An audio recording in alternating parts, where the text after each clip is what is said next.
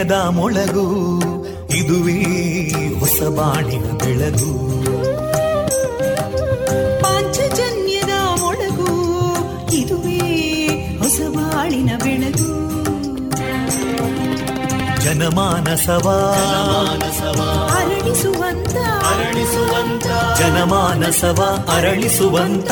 ವಿವೇಕವಾಣಿಯ ಮೊಳಗು. ಸುಖ ದುಃಖಗಳಿಗೆ ತಾಕೊರಳಾಗುವ ನಿಲ ಪ್ರೀತಿಯದಿ ಮೊಳಗು. ಇದುವೇ ಹೊಸ ಬಾಣಿನ ಬೆಳಗು. ಇದುವೇ ಪಾಂಚಜನ್ಯದ ಮೊಳಗು.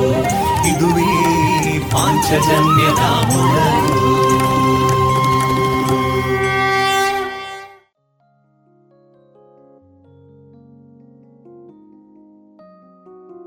ವಿವೇಕಾನಂದ ವಿದ್ಯಾವರ್ಧಕ ಸಂಘ ಪ್ರವರ್ತಿತ ಸಮುದಾಯ ಬಾನುಲಿ ಕೇಂದ್ರ radio Panchajanya ninety point eight FM. ಇದು ಜೀವ ಜೀವದ ಸ್ವರ ಸಂಚಾರ. ಆತ್ಮೀಯರೆಲ್ಲರ ಜೊತೆಗಿನ ನನ್ನ ಧ್ವನಿ ತೇಜಸ್ವಿ ರಾಜೇಶ್. ನವೆಂಬರ್ ಇಪ್ಪತ್ತ ಒಂಬತ್ತು ಮಂಗಳವಾರದ ಶುಭಾಶಯಗಳನ್ನು ತಿಳಿಸಿದ ಪ್ರಿಯ ಕೇಳುಗರೆ, ದೀಪ ಮಾತನಾಡುವುದಿಲ್ಲ. ಆದರೆ ಅದರ ಬೆಳಕು ದೀಪದ ಪರಿಚಯವನ್ನ ನೀಡುತ್ತೆ. ಅದೇ ರೀತಿ ನೀವು ನಿಮ್ಮ ಬಗ್ಗೆ ಏನು ಹೇಳಬೇಡಿ. ಒಳ್ಳೆ ಕೆಲಸವನ್ನ ಮಾಡ್ತಾನೆ ಇರಿ. ಸಾಕು. ಅದೇ ನಿಮ್ಮ ಪರಿಚಯವನ್ನ ನೀಡುತ್ತೆ ಅಂತ ತಿಳಿಸ್ತಾ ಪ್ರಿಯ ಕೇಳುಗರೆ, ಈ ದಿನ ನಮ್ಮ ಪಾಂಚಜನ್ಯದ ನಿಲಯದಿಂದ ಪ್ರಸಾರಗೊಳ್ಳಲಿರುವಂತಹ ಕಾರ್ಯಕ್ರಮದ ವಿವರಗಳು ಇಂತಿದೆ. ಮೊದಲಿಗೆ ಭಕ್ತಿ ಗೀತೆಗಳು ಮಾರುಕಟ್ಟೆದಾರಣೆ ಸುಬುದ್ದಿ ದಾಮೋದರ ದಾಸ್ ಅವರಿಂದ ಗೀತಾಮೃತ ಬಿಂದು. ಷಷ್ಠಿ ಉತ್ಸವದ ಕುರಿತು ಶ್ರೀಮತಿ ಶಂಕರ್ ಶರ್ಮಾ ಅವರಿಂದ ಮಾಹಿತಿ. ಕೃಷಿ ಲೋಕದಲ್ಲಿ ಪಶು ಡಾಕ್ಟರ್ ವೈವಿ ಕೃಷ್ಣಮೂರ್ತಿ ಅವರಿಂದ ದೇಶಿ ಗೋವಿನ ಮಹತ್ವದ ಕುರಿತ ಮುಂದುವರಿದ ಮಾಹಿತಿ. ಸಾಧನಾ ಸಂಗೀತ ಶಾಲಾ ವಿದ್ಯಾರ್ಥಿಗಳಿಂದ ಸಂಗೀತ ಕಚೇರಿ.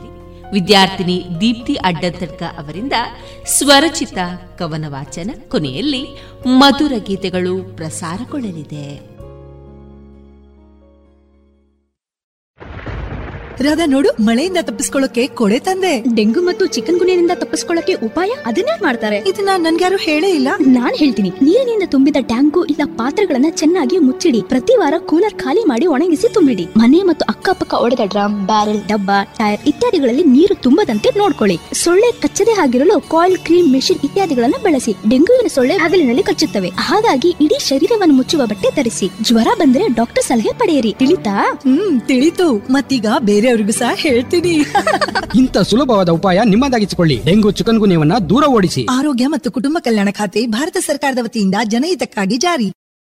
ಇದೀಗ ಭಕ್ತಿ ಗೀತೆಗಳನ್ನ ಕೇಳೋಣ.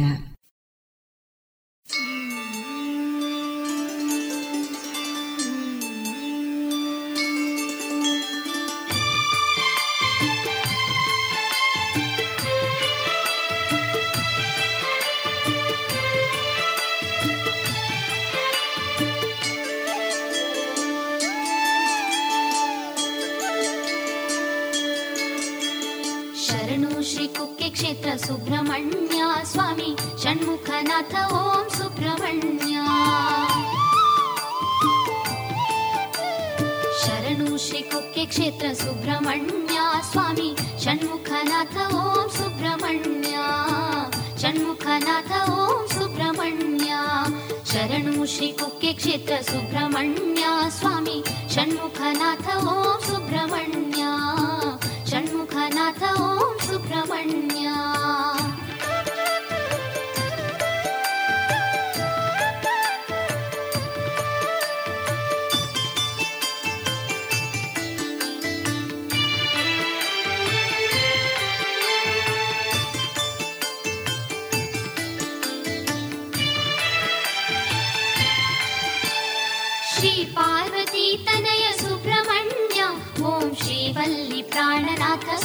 सुब्रह्मण्य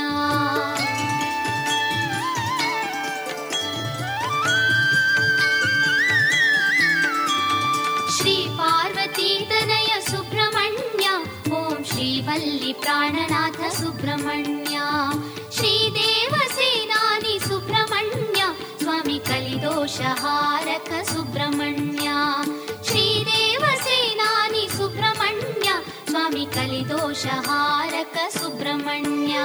शरणु श्री कुक्के क्षेत्र सुब्रह्मण्य। स्वामी षण्मुखनाथ ॐ सुब्रह्मण्य। षण्मुखनाथ सुब्रह्मण्य। शरणु श्री कुक्के क्षेत्र सुब्रह्मण्य। स्वामी षण्मुखनाथ ॐ सुब्रह्मण्य। षण्मुखनाथ ॐ सुब्रह्मण्य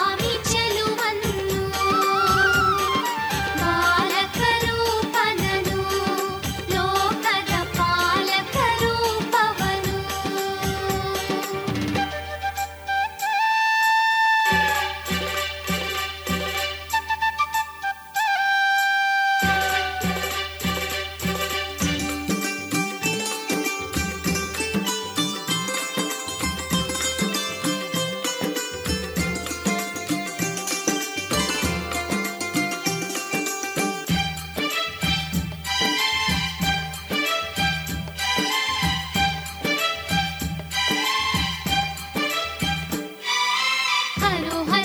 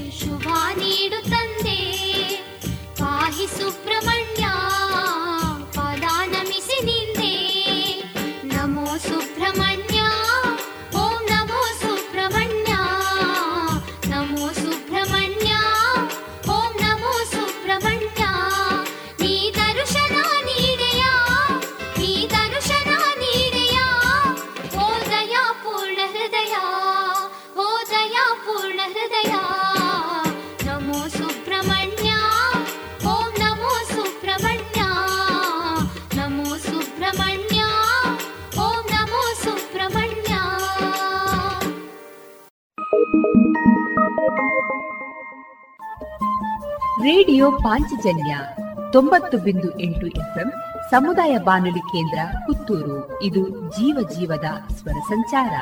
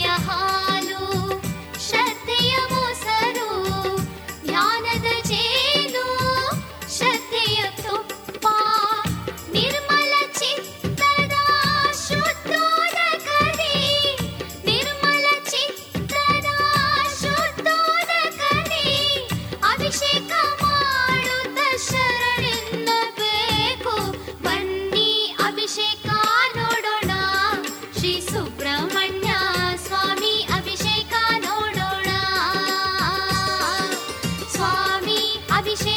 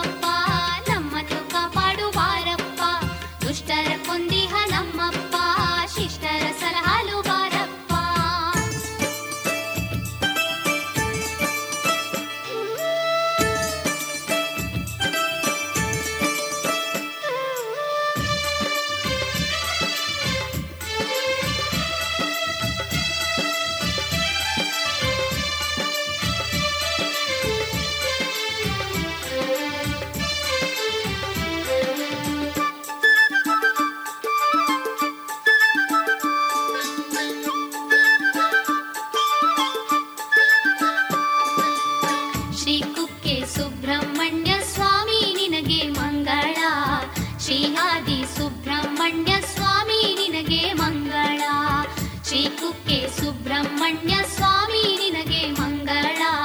ಶ್ರೀ ಆದಿ ಸುಬ್ರಹ್ಮಣ್ಯ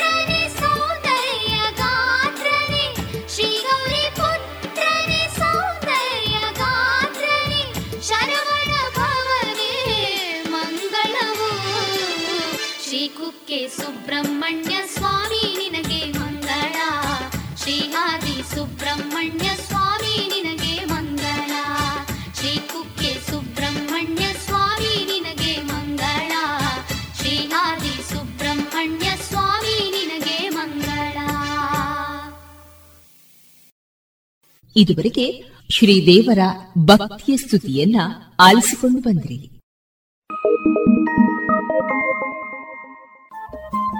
ರೇಡಿಯೋ ಪಾಂಚಜನ್ಯ ತೊಂಬತ್ತು ಬಿಂದು ಎಂಟು ಎಫ್ಎಂ ಸಮುದಾಯ ಬಾನುಲಿ ಕೇಂದ್ರ ಪುತ್ತೂರು. ಇದು ಜೀವ ಜೀವದ ಸ್ವರ ಸಂಚಾರ.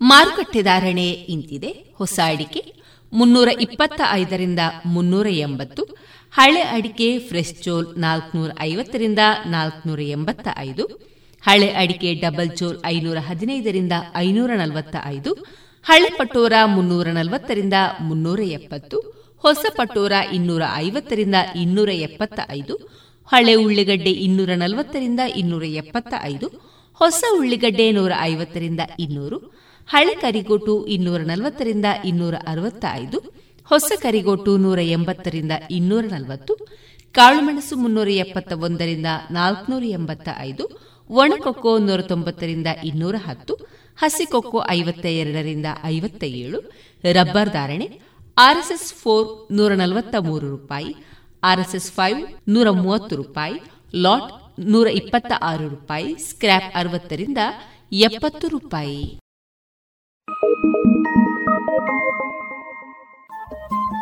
ರೇಡಿಯೋ ಪಾಂಚಜನ್ಯ ತೊಂಬತ್ತು ಬಿಂದು ಎಂಟು ಎಫ್ಎಂ ಸಮುದಾಯ ಬಾನುಲಿ ಕೇಂದ್ರ ಪುತ್ತೂರು. ಇದು ಜೀವ ಜೀವದ ಸ್ವರ ಸಂಚಾರ.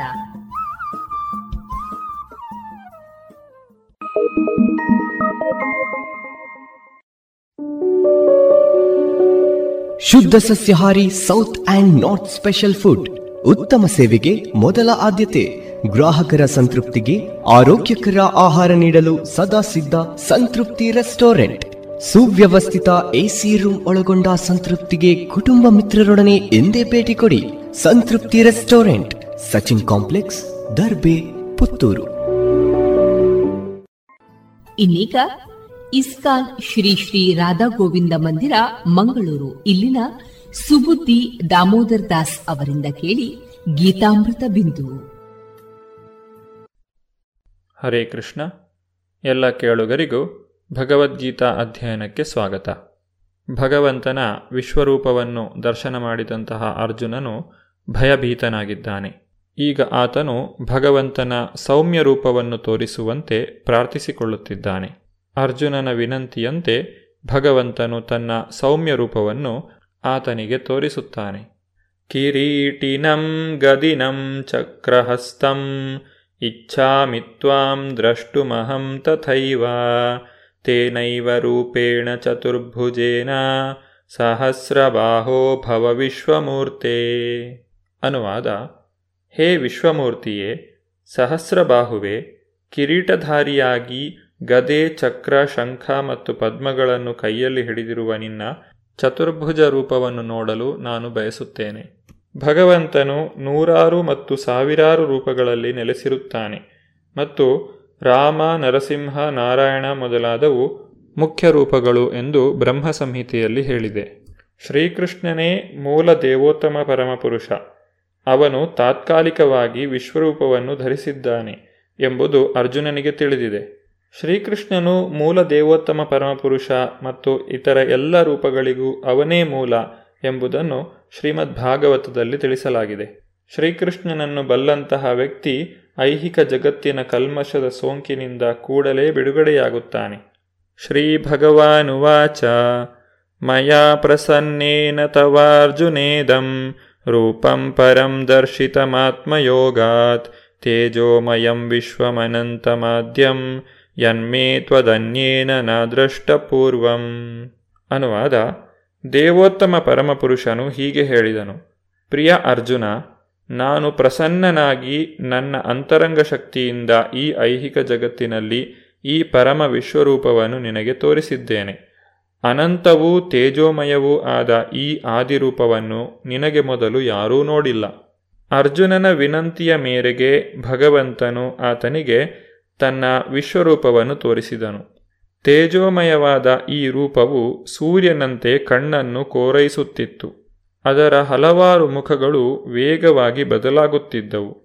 ಭಗವಂತನು ತನ್ನ ಅಂತರಂಗ ಶಕ್ತಿಯಿಂದ ಈ ರೂಪವನ್ನು ತೋರಿಸಿದನು. ಭಗವಂತನ ಅಂತರಂಗ ಶಕ್ತಿಯನ್ನು ಮನುಷ್ಯನ ಊಹೆಯು ಕಲ್ಪಿಸಿಕೊಳ್ಳಲೂ ಸಾಧ್ಯವಿಲ್ಲ. ಅರ್ಜುನನಿಗಿಂತ ಮೊದಲು ಈ ವಿಶ್ವರೂಪವನ್ನು ಯಾರೂ ಕಂಡಿರಲಿಲ್ಲ. ಆದರೆ ಈ ರೂಪವನ್ನು ಅರ್ಜುನನಿಗೆ ತೋರಿಸುವುದರಿಂದ ಸ್ವರ್ಗಲೋಕಗಳಲ್ಲಿಯೂ, ಹೊರಗಿನ ಆಕಾಶದ ಲೋಕಗಳಲ್ಲಿಯೂ ಇದ್ದ ಭಕ್ತರು ಅದನ್ನು ನೋಡಲು ಸಾಧ್ಯವಾಯಿತು. ಶ್ರೀಕೃಷ್ಣನು ಶಾಂತಿ ಸಂಧಾನಕ್ಕಾಗಿ ದುರ್ಯೋಧನನ ಬಳಿಗೆ ಹೋದಾಗ ತನ್ನ ವಿಶ್ವರೂಪದ ಸ್ವಲ್ಪ ಭಾಗವನ್ನು ಪ್ರಕಟಪಡಿಸಿದ್ದನು. ಆದರೆ ಆ ರೂಪವು ಅರ್ಜುನನಿಗೆ ತೋರಿಸಿದ ರೂಪಕ್ಕಿಂತ ಭಿನ್ನವಾದವು. ಈ ರೂಪವನ್ನು ಹಿಂದೆ ಯಾರೂ ಕಂಡಿರಲಿಲ್ಲ ಎಂಬುದನ್ನು ಇಲ್ಲಿ ಸ್ಪಷ್ಟವಾಗಿ ತಿಳಿಸಲಾಗಿದೆ. ವೇದಯಜ್ಞ ಅಧ್ಯಯನ ನ ಕ್ರಿಯಾಭಿರ್ನ ತಪೋಭಿರುಗ್ರೈ ಏವಂ ರೂಪಶಕ್ಯಮಹಂ ನೃಲೋಕೆ ದ್ರಷ್ಟುಂ ತ್ವದನ್ಯೇನ ಕುರು ಪ್ರವೀರ ಅನುವಾದ ಕುರುಯೋಧರಲ್ಲಿ ಅತ್ಯಂತ ಶ್ರೇಷ್ಠನಾದ ಅರ್ಜುನನೇ, ನಿನಗೆ ಮೊದಲು ಯಾರೂ ಈ ನನ್ನ ವಿಶ್ವರೂಪವನ್ನು ನೋಡಿರಲಿಲ್ಲ, ಏಕೆಂದರೆ ವೇದಾಧ್ಯಯನದಿಂದಾಗಲಿ ಯಜ್ಞಗಳನ್ನು ಮಾಡುವುದರಿಂದಾಗಲಿ, ದಾನದಿಂದಾಗಲಿ ಪುಣ್ಯ ಕಾರ್ಯಗಳಿಂದಾಗಲಿ ಉಗ್ರ ತಪಸ್ಸಿನಿಂದಾಗಲಿ ಈ ಐಹಿಕ ಜಗತ್ತಿನಲ್ಲಿ ನನ್ನ ಈ ರೂಪವನ್ನು ನೋಡಲು ಸಾಧ್ಯವಿಲ್ಲ. ಭಗವಂತನ ಭಕ್ತರು ಮಾತ್ರ ಆತನ ದರ್ಶನವನ್ನು ಪಡೆಯಬಲ್ಲರು ವೇದ ಯಜ್ಞ ಅಧ್ಯಯನೈ. ಇದು ವೈದಿಕ ಸಾಹಿತ್ಯದ ಮತ್ತು ಯಜ್ಞಗಳ ನಿಯಮಗಳ ವಸ್ತುವಿನ ಅಧ್ಯಯನಕ್ಕೆ ಸಂಬಂಧಿಸಿದ್ದು. ವೇದ ಎನ್ನುವ ಶಬ್ದವು ನಾಲ್ಕು ವೇದಗಳು ಮತ್ತು ಹದಿನೆಂಟು ಪುರಾಣಗಳು, ಉಪನಿಷತ್ತುಗಳು ಮತ್ತು ವೇದಾಂತ ಸೂತ್ರ ಇಂತಹ ಎಲ್ಲ ಬಗೆಯ ವೇದ ಸಾಹಿತ್ಯಕ್ಕೆ ಸಂಬಂಧಿಸಿದ್ದು. ಇವನ್ನು ಮನೆಯಲ್ಲಾಗಲಿ ಅಥವಾ ಬೇರೆಯಲ್ಲಾದರೂ ಅಧ್ಯಯನ ಮಾಡಬಹುದು. ಯಜ್ಞ ವಿಧಾನವನ್ನು ಅಧ್ಯಯನ ಮಾಡಲು ಕಲ್ಪಸೂತ್ರಗಳು ಮತ್ತು ಮೀಮಾಂಸ ಸೂತ್ರಗಳಂತಹ ಸೂತ್ರಗಳಿವೆ. ದಾನೈ ಎಂಬ ಶಬ್ದವು ಯೋಗ್ಯ ಪಾತ್ರನಿಗೆ ಕೊಟ್ಟ ದಾನವನ್ನು ಸೂಚಿಸುತ್ತದೆ. ಬ್ರಾಹ್ಮಣರು ಮತ್ತು ವೈಷ್ಣವರು ಪ್ರಭುವಿನ ಪ್ರೀತಿಯ ದಿವ್ಯ ಸೇವೆಯಲ್ಲಿ ನಿರತರಾಗಿರುತ್ತಾರೆ. ಆದ್ದರಿಂದ ಅವರು ದಾನ ಪಡೆಯಲು ಯೋಗ್ಯರು. ಪುಣ್ಯ ಕಾರ್ಯಗಳು ಎನ್ನುವುದು ಅಗ್ನಿಹೋತ್ರ ಮತ್ತು ಬೇರೆ ಬೇರೆ ಜಾತಿಗಳವರಿಗೆ ವಿಧಿಸಿರುವ ಕರ್ತವ್ಯಗಳಿಗೆ ಸಂಬಂಧಿಸಿದ್ದು. ದೇಹದಂಡನೆಯನ್ನು ಸ್ವ ಇಚ್ಛೆಯಿಂದ ಒಪ್ಪಿಕೊಳ್ಳುವುದು ತಪಸ್ಸೆ ಒಬ್ಬ ಮನುಷ್ಯನು ಇವೆಲ್ಲವನ್ನೂ ಮಾಡಬಹುದು. ದೇಹದಂಡನೆಯನ್ನು ಮಾಡಿಕೊಳ್ಳಬಹುದು, ದಾನವನ್ನು ಕೊಡಬಹುದು, ವೇದಗಳನ್ನು ಅಭ್ಯಾಸ ಮಾಡಬಹುದು ಇತ್ಯಾದಿ. ಆದರೆ ವ್ಯಕ್ತಿಯು ಅರ್ಜುನನಂತೆ ಭಕ್ತನಲ್ಲದಿದ್ದರೆ ಆ ವಿಶ್ವರೂಪವನ್ನು ಕಾಣಲು ಸಾಧ್ಯವಿಲ್ಲ. ಮಾತೆ ವ್ಯಥಾ ಮಾ ಚ ವಿಮೂಢಭಾವೋ ದೃಷ್ಟ್ವಾರೂಪಂ ವ್ಯಪೇತಭೀ ವ್ಯಪೇತಭಿಪ್ರೀತಮನ ಪುನಸ್ತ್ವಂ, ತದೇವ ಮೇ ರೂಪಮಿದಂ ಪ್ರಪಶ್ಯ. ಅನುವಾದ, ನನ್ನ ಈ ಘೋರ ರೂಪವನ್ನು ನೋಡಿ ನೀನು ತಳಮಳಗೊಂಡಿದ್ದೀಯೇ? ಮತ್ತು ದಿಗ್ಭ್ರಾಂತನಾಗಿದ್ದೀಯೆ. ಈಗ ಇದು ಮುಕ್ತಾಯವಾಗಲಿ. ನನ್ನ ಭಕ್ತನೇ, ಮತ್ತೆ ಎಲ್ಲ ಅಶಾಂತಿಯಿಂದ ಮುಕ್ತನಾಗು.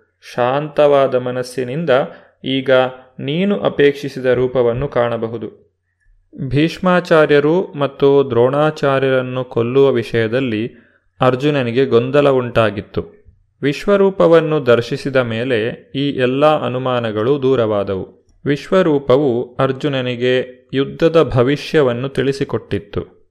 ಸಾಮಾನ್ಯವಾಗಿ ಭಕ್ತರು ವಿಶ್ವರೂಪ ದರ್ಶನವನ್ನು ಮಾಡಲು ಇಚ್ಛಿಸುವುದಿಲ್ಲ, ಏಕೆಂದರೆ ಅಲ್ಲಿ ಪ್ರೀತಿಯ ವಿನಿಮಯ ಇರುವುದಿಲ್ಲ. ಹಾಗಾಗಿ ಈಗ ಅರ್ಜುನನು ಭಗವಂತನ ಶಾಂತ ಸ್ವರೂಪವನ್ನು ಕಾಣಲು ಬಯಸುತ್ತಾನೆ. ಸಂಜಯ ಉವಾಚ, ಇತ್ಯರ್ಜುನಂ ವಾಸುದೇವಸ್ತಥೋಕ್ತ್ವಾ ಸ್ವಕಂ ರೂಪಂ ದರ್ಶಯಾಮಾಸ ಭೂಯಃ ಆಶ್ವಾಸಯಾಮಾಸ ಚ ಭೀತಮೇನಂ ಭೂತ್ವಾ ಪುನಃ ಸೌಮ್ಯ ವಪುರ್ಮಹಾತ್ಮ ಅನುವಾದ ಸಂಜೆಯನು ಧೃತರಾಷ್ಟ್ರನಿಗೆ ಹೇಳಿದನು, ದೇವೋತ್ತಮ ಪರಮಪುರುಷನಾದ ಶ್ರೀಕೃಷ್ಣನು ಅರ್ಜುನನಿಗೆ ಹೀಗೆ ಹೇಳಿ, ತನ್ನ ನಿಜವಾದ ಚತುರ್ಭುಜ ರೂಪವನ್ನು ತೋರಿಸಿದನು ಮತ್ತು ಕಟ್ಟ ಕಡೆಗೆ ತನ್ನ ಎರಡು ಕೈಗಳ ರೂಪವನ್ನು ತೋರಿ ಭಯಗೊಂಡಿದ್ದ ಅರ್ಜುನನಿಗೆ ಧೈರ್ಯವನ್ನು ಕೊಟ್ಟನು. ಕೃಷ್ಣನು ಸರ್ವಾಕರ್ಷಕ ಸೌಮ್ಯ ವಪುಹು ಎಂದರೆ ಬಹು ಸುಂದರವಾದ ರೂಪ. ಇದು ಅತ್ಯಂತ ಮೋಹಕ ರೂಪ. ಪ್ರೇಮಾಂಜನ ಚುರಿತ ಭಕ್ತಿ ವಿಲೋಚನೇನ. ಯಾರ ಕಣ್ಣುಗಳಿಗೆ ಪ್ರೇಮದ ಅಂಜನವನ್ನು ಹಚ್ಚಿದೆಯೋ ಅವರು ಮಾತ್ರ ಶ್ರೀಕೃಷ್ಣನ ಸುಂದರ ರೂಪವನ್ನು ಕಾಣಬಲ್ಲರು. ಶ್ರೀಕೃಷ್ಣನು ವಸುದೇವ ದೇವಕಿಯರ ಮಗನಾಗಿ ಕಾಣಿಸಿಕೊಂಡಾಗ ಮೊದಲು ಚತುರ್ಭುಜ ನಾರಾಯಣನಾಗಿ ಕಾಣಿಸಿಕೊಂಡ. ನಂತರ ತನ್ನ ತಂದೆ ತಾಯಿಗಳ ಪ್ರಾರ್ಥನೆಯಂತೆ ಸಾಮಾನ್ಯ ಮಗುವಿನ ರೂಪವನ್ನು ತಳೆದ. ಅರ್ಜುನ ಉವಾಚ, ದೃಷ್ಟ್ವೇದಂ ಮಾನುಷಂ ರೂಪಂ, ತವ ಸೌಮ್ಯಂ ಜನಾರ್ದನ, ಇದಾನೀಮಸ್ಮಿ ಸಂವೃತ್ತ, ಸಚೇತ ಪ್ರಕೃತಿಂ ಗತಃ. ಅನುವಾದ ಹೀಗೆ ಕೃಷ್ಣನನ್ನು ಅವನ ಮೂಲ ರೂಪದಲ್ಲಿ ಕಂಡಾಗ ಅರ್ಜುನನು ಹೀಗೆಂದನು. ಓ ಜನಾರ್ದನ, ಇಷ್ಟೊಂದು ಸುಂದರವಾದ ಮಾನವ ಸದೃಶ ರೂಪವನ್ನು ಕಂಡು ನನ್ನ ಮನಸ್ಸು ಸಮಾಧಾನವಾಗಿದೆ. ನನ್ನ ಸಹಜ ಸ್ವಭಾವವು ಹಿಂದಿರುಗಿದೆ. ಶ್ರೀ ಭಗವಾನುವಾಚ ಸುದುರ್ದರ್ಶಮಿದಂ ರೂಪಂ ದೃಷ್ಟವಾನಸಿ ಯನ್ಮಮ. ದೇವ ಅಪ್ಯಸ್ಯ ರೂಪಸ್ಯ. ನಿತ್ಯಂ ದರ್ಶನಕಾಂಕ್ಷಣ. ದೇವೋತ್ತಮ ಪರಮಪುರುಷನು ಹೀಗೆಂದನು. ನನ್ನ ಪ್ರಿಯ ಅರ್ಜುನ, ಈಗ ನೀನು ಕಾಣುತ್ತಿರುವ ನನ್ನ ರೂಪವನ್ನು ಕಾಣುವುದು ಬಹು ಕಷ್ಟ. ದೇವತೆಗಳು ಸಹ ಪ್ರಿಯವಾದ ಈ ರೂಪವನ್ನು ಕಾಣುವ ಅವಕಾಶಕ್ಕಾಗಿ ಹಂಬಲಿಸುತ್ತಿರುತ್ತಾರೆ. ಶ್ರೀಕೃಷ್ಣನು ತಾಯಿ ದೇವಕಿಯ ಗರ್ಭದಲ್ಲಿದ್ದಾಗ ದೇವತೆಗಳು ಆತನ ದರ್ಶನಕ್ಕಾಗಿ ಬರುತ್ತಾರೆ. ಅವರು ಅಲ್ಲಿ ಭಗವಂತನ ಸ್ತುತಿಯನ್ನು ಮಾಡುತ್ತಾರೆ. ಭಗವಂತನ ಎರಡು ಕೈಗಳ ಮೋಹಕ ರೂಪವನ್ನು ಕಾಣಲು ದೇವತೆಗಳೂ ಸಹ ಹಂಬಲಿಸುತ್ತಾರೆ. ಭಗವಾನ್ ಶ್ರೀಕೃಷ್ಣನು ಸಾಮಾನ್ಯ ಮನುಷ್ಯನಂತೆ ಕಂಡರೂ ಆತನ ಶರೀರವು ದಿವ್ಯವಾದದ್ದು. ಆತನ ಶರೀರವು ಐಹಿಕವಾದುದ್ದಲ್ಲ. ಶ್ರೀಕೃಷ್ಣನ ವಿಶ್ವರೂಪ ದರ್ಶನವನ್ನು ಪಡೆಯುವುದು ಬಹಳ ಕಷ್ಟ. ಅದು ಎಲ್ಲರಿಗೂ ಅಸಾಧ್ಯ. ಆದರೆ ಶ್ಯಾಮಸುಂದರನಾಗಿ ಅವನ ವೈಯಕ್ತಿಕ ರೂಪವನ್ನು ಅರ್ಥ ಮಾಡಿಕೊಳ್ಳುವುದು ಇನ್ನೂ ಕಷ್ಟ.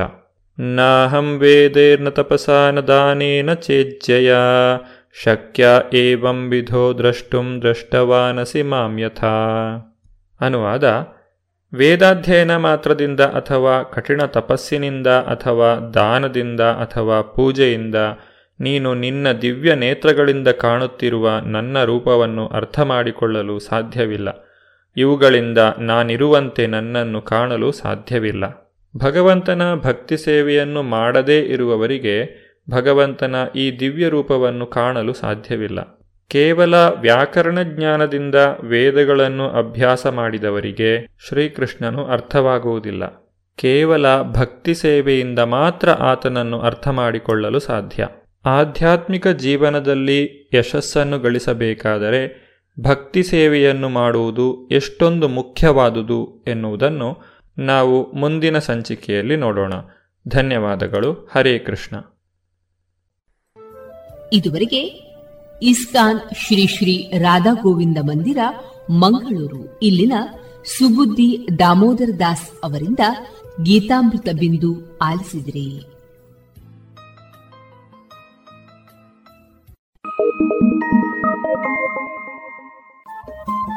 ರೇಡಿಯೋ ಪಾಂಚಜನ್ಯ ತೊಂಬತ್ತು ಬಿಂದು ಎಂಟು ಎಫ್ಎಂ ಸಮುದಾಯ ಬಾನುಲಿ ಕೇಂದ್ರ ಪುತ್ತೂರು. ಇದು ಜೀವ ಜೀವದ ಸ್ವರ ಸಂಚಾರ.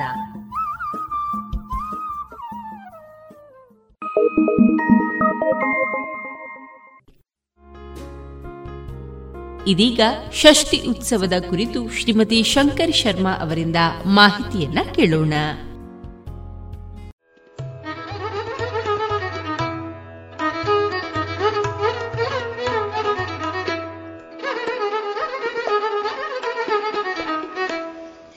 ಪಾಂಚಜನ್ಯ ಕೇಳುಗರಿಗೆಲ್ಲ ಪ್ರೀತಿಯ ವಂದನೆಗಳು. ನವರಾತ್ರಿ, ದೀಪಾವಳಿ, ತುಳಸಿ ಪೂಜೆ ಇತ್ಯಾದಿ ದೊಡ್ಡ ಹಬ್ಬಗಳೆಲ್ಲ ಮುಗಿದು ಚಳಿಗಾಲದ ಜಾತ್ರೆಗಳು, ಉತ್ಸವಗಳು ಪ್ರಾರಂಭವಾಗುತ್ತಿವೆ. ಅಲ್ಲವೇ, ಅವುಗಳಲ್ಲಿ ಮೊತ್ತ ಮೊದಲಾಗಿ ಬರುವ ಸುಬ್ರಹ್ಮಣ್ಯ ಷಷ್ಠಿ ಉತ್ಸವವು ನಮ್ಮ ಜಿಲ್ಲೆಯಲ್ಲಿ ಅತಿ ಪ್ರಾಮುಖ್ಯತೆಯನ್ನು ಪಡೆದಿದೆ. ಯಾಕೆ ಗೊತ್ತೇ, ನಮ್ಮದು ನಾಗಾರಾಧನೆಯ ನಾಡು ಅಲ್ವೇ ಮಾರ್ಗಶಿರ ಮಾಸ ಶುಕ್ಲ ಪಕ್ಷದ ಆರನೇ ದಿನವನ್ನು ಚಂಪಾಷಷ್ಠಿ ಎನ್ನುವರು ಈ ದಿನ ಹರನಕುವರ ಕಾರ್ತಿಕೇಯನ ಜನನವಾಯಿತೆಂಬ ನಂಬಿಕೆ ಇದೆ ಈಗ ಈ ಷಷ್ಠಿ ಮಹೋತ್ಸವಕ್ಕಿರುವ ಪೌರಾಣಿಕ ಹಿನ್ನೆಲೆಯನ್ನು ತಿಳಿಯೋಣ. ಆಗದೆ ಹಿಂದೆ ವಜ್ರನಾಕ ಎಂಬ ಮಹಾಪರಾಕ್ರಮಶಾಲಿ ಅಸುರನಿದ್ದ. ಅವನ ಮಡದಿಯೇ ವಜ್ರಾಂಗಿನಿ. ಇವರ ಮೂವರ ಮಕ್ಕಳಲ್ಲೊಬ್ಬನೇ ತಾರಕಾಸುರ. ಇವನು ಮಹಾಬಲಶಾಲಿ, ಪರಾಕ್ರಮಿ ಜೊತೆಗೆ ಕಠಿಣ ತಪವನ್ನಾಚರಿಸಿ ತನ್ನ ಸಾವು ಹರನ ಸುತನಿಂದ ಮಾತ್ರ ಎಂಬುದಾಗಿ ವರವನ್ನು ಪಡೆದಿದ್ದ. ಇತ್ತ ಶಿವನು ದಕ್ಷಯಜ್ಞದಲ್ಲಿ ತನ್ನ ಪತ್ನಿ ದಾಕ್ಷಾಣಿಯನ್ನು ಕಳೆದುಕೊಂಡು ಒಬ್ಬಂಟಿಗನಾಗಿ ಯೋಗಿಯಂತೆ ಪರ್ವತದಲ್ಲಿ ತಪಸ್ಸನ್ನು ಆಚರಿಸುತ್ತಿದ್ದ. ಆದ್ದರಿಂದ ಶಿವನಿಗೆ ಪುತ್ರ ಜನನವಾಗುವ ಸಾಧ್ಯತೆಯೇ ಇಲ್ಲ. ತನಗೆ ಸಾವಿಯೇ ಇಲ್ಲ. ತಾನಿನ್ನು ಚಿರಂಜೀವಿ ಎಂದು ಬೀಗುತ್ತಾ ಅಹಂಕಾರದಿಂದ ತ್ರಿಲೋಕಗಳನ್ನು ತನ್ನ ಮುಷ್ಟಿಯಲ್ಲಿ ಇಟ್ಟುಕೊಳ್ಳುವ ಹವಣಿಕೆಯಲ್ಲಿದ್ದ ತಾರಕಾಸುರ ದೇವಲೋಕವನ್ನು ವಶಪಡಿಸಿಕೊಳ್ಳಲು ಸ್ವರ್ಗಲೋಕಕ್ಕೆ ಪದೇ ಪದೇ ನಡೆಸುತ್ತಿದ್ದ ದಾಳಿಯಿಂದಾಗಿ ಅದು ಸುರರ ಕೈತಪ್ಪಿ ಹೋಗುವ ಚಿಂತೆಯು ಸ್ವರ್ಗಾಧಿಪತಿ ಇಂದ್ರನಿಗೆ ಕಾಡಲಾರಂಭಿಸಿತು. ತಾರಕಾಸುರನ ವಧೆಯಾಗಬೇಕಾದರೆ ಶಿವನಿಗೆ ಪುತ್ರ ಜನನವಾಗಬೇಕು ಅಂದರೆ ಅವನಿಗೆ ಮದುವೆಯಾಗಬೇಕು. ಇದು ಸಾಧ್ಯವೇ ಎಂದು ಚಿಂತಿಸಿದ ದೇವೇಂದ್ರ. ಸ್ವರ್ಗಕ್ಕೆ ಕಷ್ಟ ಬಂದಾಗ ದೇವೇಂದ್ರನು ಯಾರಲ್ಲಿ ಮೊದಲು ಸಹಾಯಕ್ಕಾಗಿ ಓಡುವುದು? ಗೊತ್ತೇ ಇದೆ ನಮಗೆಲ್ಲ. ಅದೇ ಆಪದ್ಬಾಂಧವ ಶ್ರೀಹರಿ. ಸರಿ, ಕ್ಷೀರಸಾಗರದಲ್ಲಿ ಆದಿಶೇಷನ ಮೇಲೆ ಆರಾಮವಾಗಿ ಪವಡಿಸಿ ಲಕ್ಷ್ಮೀದೇವಿ ಕೈಯಿಂದ ಕಾಲೊತ್ತಿಸಿಕೊಳ್ಳುತ್ತಿದ್ದ ವಿಷ್ಣುದೇವರ ಬಳಿ ಕಷ್ಟವನ್ನು ತೋಡಿಕೊಂಡ ದೇವೇಂದ್ರ. ಯೋಚಿಸಿದ ಭುಜಗಶಯನ. ಇದಕ್ಕಿರುವ ದಾರಿ ಎಂದರೆ ಹರನ ತಪಸ್ಸನ್ನು ಕೆಡಿಸುವುದು ಹಾಗೂ ಮದುವೆಯಾಗುವಂತೆ ಮನಸ್ಸನ್ನು ಪರಿವರ್ತಿಸುವುದು.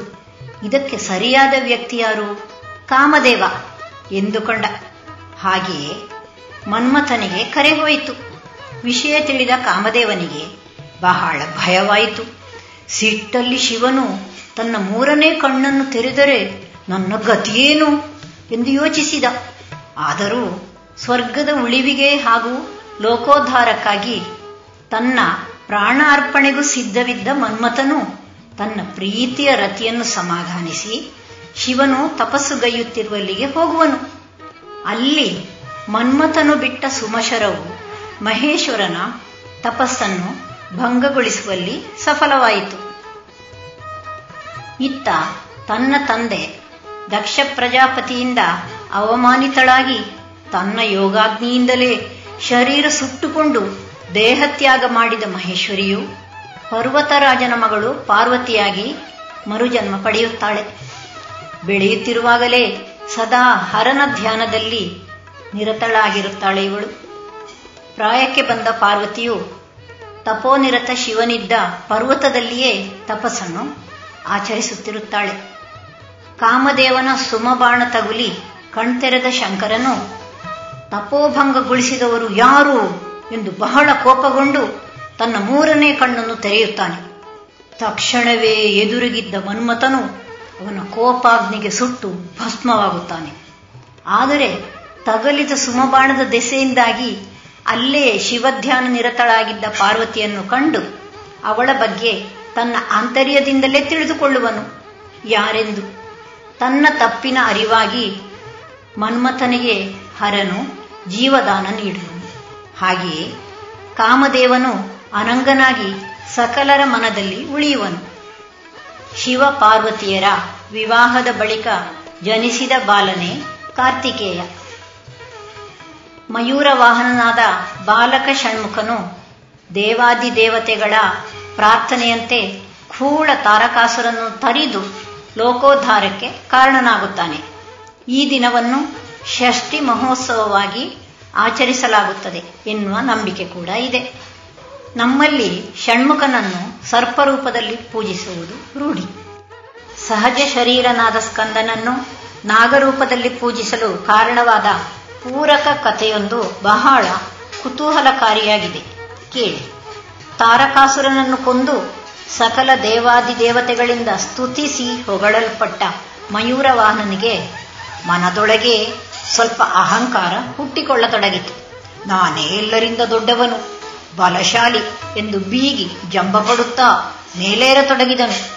ಮೇಲೇರುತ್ತಾ ಮೇಲೇರುತ್ತಾ, ಎಲ್ಲಾ ಲೋಕಗಳನ್ನು ದಾಟಿ ಅತ್ಯಂತ ಮೇಲಿನ ಲೋಕವಾದ ಸತ್ಯಲೋಕವನ್ನು ತಲುಪುವನು ಸತ್ಯಲೋಕವು ಬ್ರಹ್ಮದೇವನ ಆವಾಸ ಸ್ಥಾನ ಬ್ರಹ್ಮದೇವನು ತನ್ನ ಪತ್ನಿ ಸರಸ್ವತಿಯ ಜೊತೆ ಏಕಾಂತದಲ್ಲಿ ಇರುವ ವೇಳೆಯಲ್ಲಿಯೇ ನವಿಲು ವಾಹನನು ಅಲ್ಲಿಗೆ ತಲುಪಿಬಿಟ್ಟಿದ್ದನು. ಬಹಳ ಸಿಟ್ಟುಗೊಂಡ ಚತುರ್ಭುಜನು ಪುಟ್ಟ ಬಾಲಕನಿಗೆ ತಿಳಿಯದೆ ಘಟಿಸಿದ ತಪ್ಪೆನ್ನುವುದನ್ನೂ ಲೆಕ್ಕಿಸದೆ ನೀನು ಕುರೂಪಿಯಾದ ಸರೀಸೃಪವಾಗಿ ಭೂಮಿಯಲ್ಲಿ ಜೀವಿಸು ಎಂಬುದಾಗಿ ಘೋರ ಶಾಪವನ್ನೆಯುತ್ತಾನೆ. ಮೂರ್ಲೋಕಗಳಲ್ಲೇ ಅತ್ಯಂತ ಸುಂದರನಾಗಿದ್ದ ಬಾಲಕ ಕಾರ್ತಿಕೇಯನು ತಕ್ಷಣವೇ ಬೃಹದಾಕಾರದ ಅಸಹ್ಯ ರೂಪದ ವಿಷಯುಕ್ತ ಹಾವಾಗಿ ಭೂಲೋಕದಲ್ಲಿರುವ ತನ್ನ ತಾಯಿ ಕೈಲಾಸ ಪರ್ವತ ಸ್ಥಿತಿ ಪಾರ್ವತಿಯ ಪಾದಗಳ ಬಳಿಯೇ ಬಿದ್ದು ಬಿಡುವನು. ಕಕ್ಕಾಬಿಕ್ಕಿಯಾದ ತಾಯಿಯು ತನ್ನ ಮಗನ ದುಸ್ಥಿತಿಯನ್ನು ಕಂಡು ರೋಧಿಸತೊಡಗುತ್ತಾಳೆ. ಪರಿಸ್ಥಿತಿಯನ್ನು ಅರಿತ ನಟರಾಜನು ಬ್ರಹ್ಮನನ್ನು ಕರೆಸಿ ಪರಿಹಾರವನ್ನು ಕೇಳಲಾಗಿ ಕೊಟ್ಟ ಶಾಪವನ್ನು ಹಿಂಪಡೆಯಲಾಗದ ಬ್ರಹ್ಮನು ಮಹಾವಿಷ್ಣುವಿನ ಮೊರೆ ಹೋಗುತ್ತಾನೆ. ಶ್ರೀಮನ್ನಾರಾಯಣನು ಬಾಲಷಣ್ಮುಖನು ತನ್ನ ಎರಡೂ ರೂಪಗಳಲ್ಲಿಯೂ ಪೂಜಿಸಲ್ಪಡಲಿ. ನಾಗರೂಪದಲ್ಲಿ ವಾಸುಕಿ ಎಂಬ ನಾಮವುಳ್ಳವನಾಗಿ ಸಕಲ ನಾಗಗಳ ನಾಯಕನಾಗಿ ವಿಜೃಂಭಿಸುತ್ತಾ ಭಕ್ತರ ಕಷ್ಟಗಳನ್ನು ಪರಿಹಾರ ಮಾಡಿದರೆ ಸಹಜ ರೂಪದ ಕಾರ್ತಿಕೇಯನು ಭಕ್ತರ ಮನದಲ್ಲಿ ಆಧ್ಯಾತ್ಮಿಕತೆಯನ್ನು ಉದ್ದೀಪನಗೊಳಿಸುವ ಕಾರ್ಯವೆಸಗಿ ಮಾನವರನ್ನು ಉದ್ಧರಿಸಲಿ ಎಂಬುದಾಗಿ ವರವನ್ನಿತ್ತು ಕರುಣಿಸುವನು. ಆದ್ದರಿಂದ ಇಂದಿಗೂ ಸುಬ್ರಹ್ಮಣ್ಯನು ಎರಡೆರಡು ರೂಪಗಳಲ್ಲಿ ಭಕ್ತರನ್ನು ಪೊರೆಯುತ್ತಿರುವನು. ನಿಮಗೆಲ್ಲ ಗೊತ್ತಿರುವಂತೆ ಮೂಲಕತೆ ಒಂದೇ ಆಗಿದ್ದರೂ ಬೇರೆ ಬೇರೆ ಋಷಿ ಮುನಿಗಳು ಬರೆದ ಪುರಾಣ ಕಥೆಗಳಲ್ಲಿ ಸ್ವಲ್ಪ ವ್ಯತ್ಯಾಸವಿರುತ್ತವೆ. ಮೇಲೆ ಹೇಳಿದ ಕಥೆಯ ಇನ್ನೊಂದು ರೂಪವಿದೆ ನಮ್ಮ ಸ್ಕಂದ ಪುರಾಣದಲ್ಲಿ. ಇದನ್ನು ಕೇಳೋಣವೇ? ಲೋಕಕಂಟಕನಾದ ತಾರಕಾಸುರನನ್ನು ಸಂವರಿಸಿದ ಹದಿಹರೆಯದ ಕಾರ್ತಿಕೇಯನು ಒಮ್ಮೆ ಸಕಲ ಲೋಕ ಸಂಚಾರಕ್ಕಾಗಿ ಹೊರಟಿದ್ದ. ಹಾಗೆಯೇ ಹೋಗುತ್ತಾ ಬ್ರಹ್ಮಲೋಕಕ್ಕೆ ತಲುಪಿದ ಕುಮಾರನು ಯೌವನದ ಮದದಿಂದ ಬ್ರಹ್ಮನನ್ನೇ ಅಪಹಾಸ್ಯ ಮಾಡಿ ಅವಮಾನಿಸಿದ. ಆಗ ಬ್ರಹ್ಮನು ಮನನೊಂದು ಭಯಂಕರ ವಿಷವುಳ್ಳ ಘಟಸರ್ಪವಾಗುವಂತೆ ಷಣ್ಮುಖನನ್ನು ಶಪಿಸುತ್ತಾನೆ. ಆ ಕೂಡಲೇ ಸ್ಕಂದನು ಕುಂಡಲಿನಿ ರೂಪದ ಭಯಂಕರ ಸರ್ಪವಾಗಿ ಮಾರ್ಪಡುತ್ತಾನೆ. ಈ ಸುದ್ದಿ ತಿಳಿದ ಪಾರ್ವತಿ ಮಗನನ್ನು ಮೊದಲ ರೂಪದಲ್ಲೇ ಪಡೆಯಲು ಷಷ್ಠಿ ಉಪವಾಸವನ್ನು ಕೈಗೊಳ್ಳುತ್ತಾಳೆ. ವ್ರತದ ಉದ್ಯಾಪನೆ ಅಂದರೆ ಕೊನೆಯ ಸಮಾರೋಪದ ದಿನ ಮಹಾವಿಷ್ಣುವಿನ ಸಹಿತ ಸಕಲ ದೇವಾದಿ ದೇವತೆಗಳೆಲ್ಲ ಪಾಲ್ಗೊಳ್ಳುವರು. ಜೊತೆಗೆ ಘಟಸರ್ಪ ರೂಪದಲ್ಲಿದ್ದ ಸ್ಕಂದನು ಅಲ್ಲಿಗೆ ಬರುತ್ತಾನೆ. ಈ ಶುಭ ಸಂದರ್ಭದಲ್ಲಿ ಹರಿಯ ಕರಸ್ಪರ್ಶದಿಂದ ಕುಮಾರ ತನ್ನ ಮೊದಲ ಸುಂದರ ರೂಪವನ್ನು ಪಡೆಯುತ್ತಾನೆ. ಈ ಪುಣ್ಯ ದಿನವನ್ನೇ ಸುಬ್ರಹ್ಮಣ್ಯ ಷಷ್ಠಿ ಎಂದು ಆಚರಿಸಲಾಗುತ್ತದೆ. ಮಾನವ ದೇಹದ ಕುಂಡಲಿನಿಯಲ್ಲಿ ಕುಳಿತ ವಾಸುಕಿ ದೇವರು ಮಂಡಲ ಮಂಡಿತ ನಾಗರೂಪದಲ್ಲಿದ್ದ ಕಾರ್ತಿಕೇಯನೇ ಆಗಿದ್ದು ಸಕಲ ಭಕ್ತಾದಿಗಳಿಂದ ಆರಾಧಿಸಲ್ಪಡುತ್ತಾನೆ. ಈ ದಿನದಂದು ಇಡೀ ದಿನ ಉಪವಾಸ ಬಿದ್ದು ಸುಬ್ರಹ್ಮಣ್ಯ ದೇಗುಲಗಳಿಗೆ ಹೋಗಿ ಭಕ್ತಿಯಿಂದ ಪೂಜೆಗೈಯುವುದು ಸಂಪ್ರದಾಯ. ಸುಮಾರು ನಾಲ್ಕೈದು ದಶಕಗಳ ಹಿಂದೆ ನಮ್ಮ ಚಿಕ್ಕಂದಿನಲ್ಲಿ ಈ ದಿನಗಳೆಂದರೆ ನಮಗೆಲ್ಲ ನಿಜವಾಗಿಯೂ ಹಬ್ಬವೇ. ಎಂದೂ ಉಪವಾಸ ಮಾಡದ ಮನೆ ಮಂದಿಯೆಲ್ಲ ಈ ದಿನ ಉಪವಾಸ ವ್ರತ ಕೈಗೊಳ್ಳುವರು. ಮನೆ ಹೆಣ್ಣು ಮಕ್ಕಳಿಗೆ ಬೆಳಗ್ಗಿನ ಉಪಾಹಾರ ತಯಾರಿಸುವ ಗೋಜಿಯೇ ಇಲ್ಲ. ತೋಟದ ತೆಂಗಿನ ಮರದಿಂದ ಆಗ ತಾನೇ ಕಿತ್ತು ತಂದ. ತಾಜಾ ಸೀಯಾಳದ ನೀರು ಕುಡಿಯಲು ನಮಗೆಲ್ಲ ಪೈಪೋಟಿ. ಅದರೊಳಗಿರುವ ರುಚಿಯಾದ ಎಳೆತಿರುಳು ಮಕ್ಕಳಾದ ನಮ್ಮ ಹೊಟ್ಟೆಪಾಲು ವಿಪರೀತ ಚಳಿಯಲ್ಲಿ ನಡುಗುತ್ತಾ ಎಲ್ಲರೂ ಒಟ್ಟುಗೂಡಿ ಅತಿ ಸಮೀಪವೆಂದರೆ ನಾಲ್ಕು ಮೈಲು ದೂರವಿರುವ ಸುಬ್ರಹ್ಮಣ್ಯ ದೇವಸ್ಥಾನಕ್ಕೆ ನಡೆದುಕೊಂಡೇ ಹೋಗಿ ಜಾತ್ರೋತ್ಸವವನ್ನು ನೋಡಿ ತಡ ಮಧ್ಯಾಹ್ನದ ಪ್ರಸಾದ ಭೋಜನವನ್ನು ಸ್ವೀಕರಿಸಿ ಸಂಭ್ರಮ ಪಡುತ್ತಿದ್ದುದು ಈಗ ಸಿಹಿ ನೆನಪುಗಳ ಪಟ್ಟಿಯಲ್ಲಿ ಸೇರಿ ಹೋಗಿದೆ. ರಾತ್ರಿಗೆ ಫಲಾಹಾರದೊಂದಿಗೆ ಷಷ್ಠಿ ಉಪವಾಸ ವ್ರತದ ಸಂಭ್ರಮಕ್ಕೆ ಮಂಗಳ ಹಾಡಲಾಗುವುದು. ಈ ವ್ರತದಿಂದ ಸುಬ್ರಹ್ಮಣ್ಯ ದೇವರ ಕೃಪಾ ಕಟಾಕ್ಷಕ್ಕೆ ಪಾತ್ರರಾದ ಭಕ್ತರ ಸಕಲ ಇಷ್ಟಾರ್ಥಗಳೂ ನೆರವೇರುವುದಲ್ಲದೆ ಮುಖ್ಯವಾಗಿ ಸಂತಾನ ಫಲ ಚರ್ಮವ್ಯಾಧಿ ನಿವಾರಣೆಯಂತಹ ವಿಶೇಷ ಭಾಗ್ಯಗಳು ಕೂಡ ಪ್ರಾಪ್ತಿಯಾಗುವು ಎಂಬುದು ಭಕ್ತ ಜನರ ದೃಢವಾದ ನಂಬಿಕೆ. ಇಂದಿನ ದಿನಗಳಲ್ಲಿ ಹಿಂದಿನ ಸಂಭ್ರಮವು ಅಷ್ಟೇನೂ ಕಾಣದಿದ್ದರೂ ತುಂಬಾ ಶ್ರದ್ಧೆಯಿಂದ ಷಷ್ಠಿ ವ್ರತವನ್ನು ಆಚರಿಸುವುದನ್ನು ಕಾಣಬಹುದು. ಸುಬ್ರಹ್ಮಣ್ಯ ದೇಗುಲಗಳಲ್ಲಿ ಭಕ್ತ ಜನರು ಹರಕೆಗಳನ್ನು ತೀರಿಸಿ ಪ್ರಸಾದ ಸ್ವೀಕರಿಸಿ ಧನ್ಯರಾಗುವರು. ನಾವೆಲ್ಲರೂ ಕೂಡ ಶುದ್ಧ ಮನಸ್ಸಿನಿಂದ ವ್ರತವನ್ನಾಚರಿಸಿ ಷಣ್ಮುಖನ ಕೃಪೆಗೆ ಪಾತ್ರರಾಗೋಣ. ಅಲ್ಲವೇ ನಮಸ್ಕಾರಗಳು.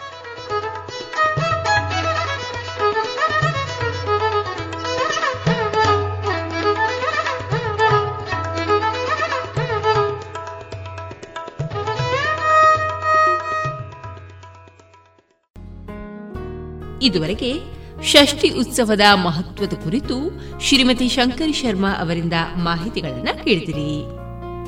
ಇನ್ನೀಗ ಸಾಧನ ಸಂಗೀತ ಶಾಲಾ ವಿದ್ಯಾರ್ಥಿಗಳಿಂದ ಸಂಗೀತ ಕಚೇರಿಯನ್ನ ಕೇಳೋಣ. ಈ ಸಂಗೀತ ಕಚೇರಿಯ ವಯಲಿನ್ನಲ್ಲಿ ಸಹಕರಿಸಿದವರು ಜಗದೀಶ್ ಕೊರೆಕ್ಕಾನ ಮತ್ತು ಮೃದಂಗದಲ್ಲಿ ಸಹಕರಿಸುವವರು ವಿದ್ವಾನ್ ಬಾಲಕೃಷ್ಣ ಹೊಸಮನೆ. ಮುಂದೆ ಸಹನಾ ಇವರ ಪ್ರಸ್ತುತಿ, ನಂತರ ತೇಜ ಚಿನ್ಮಯ ಹೊಳ್ಳ ಇವರು.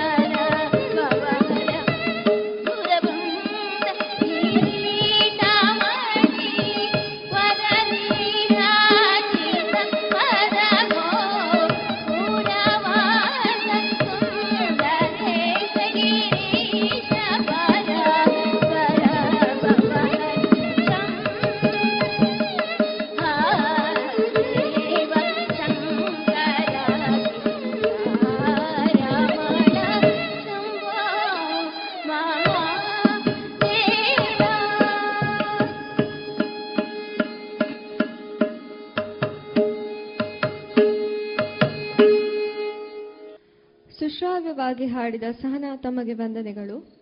ಈಗ ತೇಜ ಚಿನ್ಮಯ ಹೊಳ್ಳ ಇವರಿಗಾಗಿ ಈ ವೇದಿಕೆ.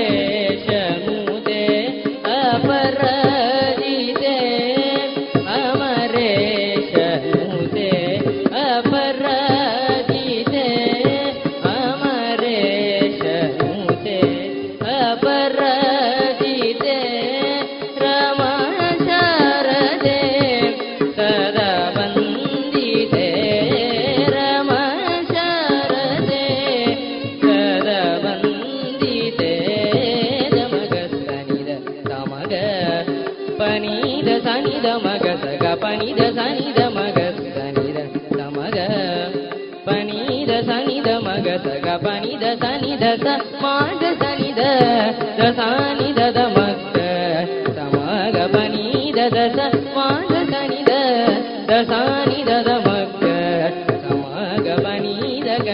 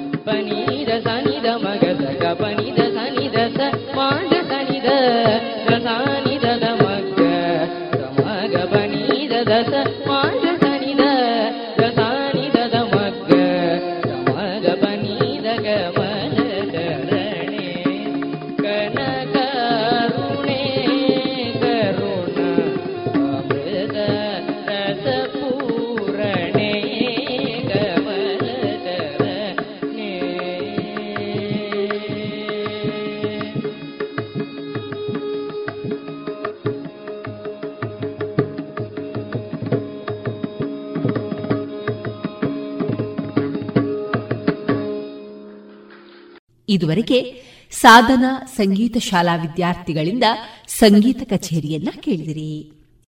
ಇನ್ನು ಮುಂದೆ ಕೃಷಿ ಲೋಕದಲ್ಲಿ ಪಶು ವೈದ್ಯರಾದಂತಹ ಡಾಕ್ಟರ್ ವೈವಿ ಕೃಷ್ಣಮೂರ್ತಿ ಅವರಿಂದ ದೇಶಿ ಗೋವಿನ ಮಹತ್ವದ ಕುರಿತ ಮುಂದುವರಿದ ಮಾಹಿತಿಯ ಭಾಗ ಕೇಳೋಣ. ಈ ಮಾಹಿತಿ ಕಾರ್ಯಕ್ರಮ ಇತ್ತೀಚೆಗೆ ಮೂವತ್ತ ನಾಲ್ಕನೇ ಕಿಲಾಡಿ ಗ್ರಾಮದ ಬಳ್ಳಿ ಮನೆಯಲ್ಲಿ ನಡೆದಂತಹ ಉಪ್ಪಿನಂಗಡಿ ಸಹಕಾರಿ ವ್ಯವಸಾಯಿಕ ಸಂಘ ನಿಯಮಿತ. ಇದರ ಅಮೃತ ಮಹೋತ್ಸವ ಅಮೃತ ಸಂಗಮ. ಈ ಕಾರ್ಯಕ್ರಮದಲ್ಲಿ ನಡೆದಂತಹ ವಿಚಾರದ ಭಾಗ ಇದೀಗ ರೇಡಿಯೋ ಪಾಂಚಜನ್ಯದಲ್ಲಿ ಸಹ ಕೇಳೋಣ.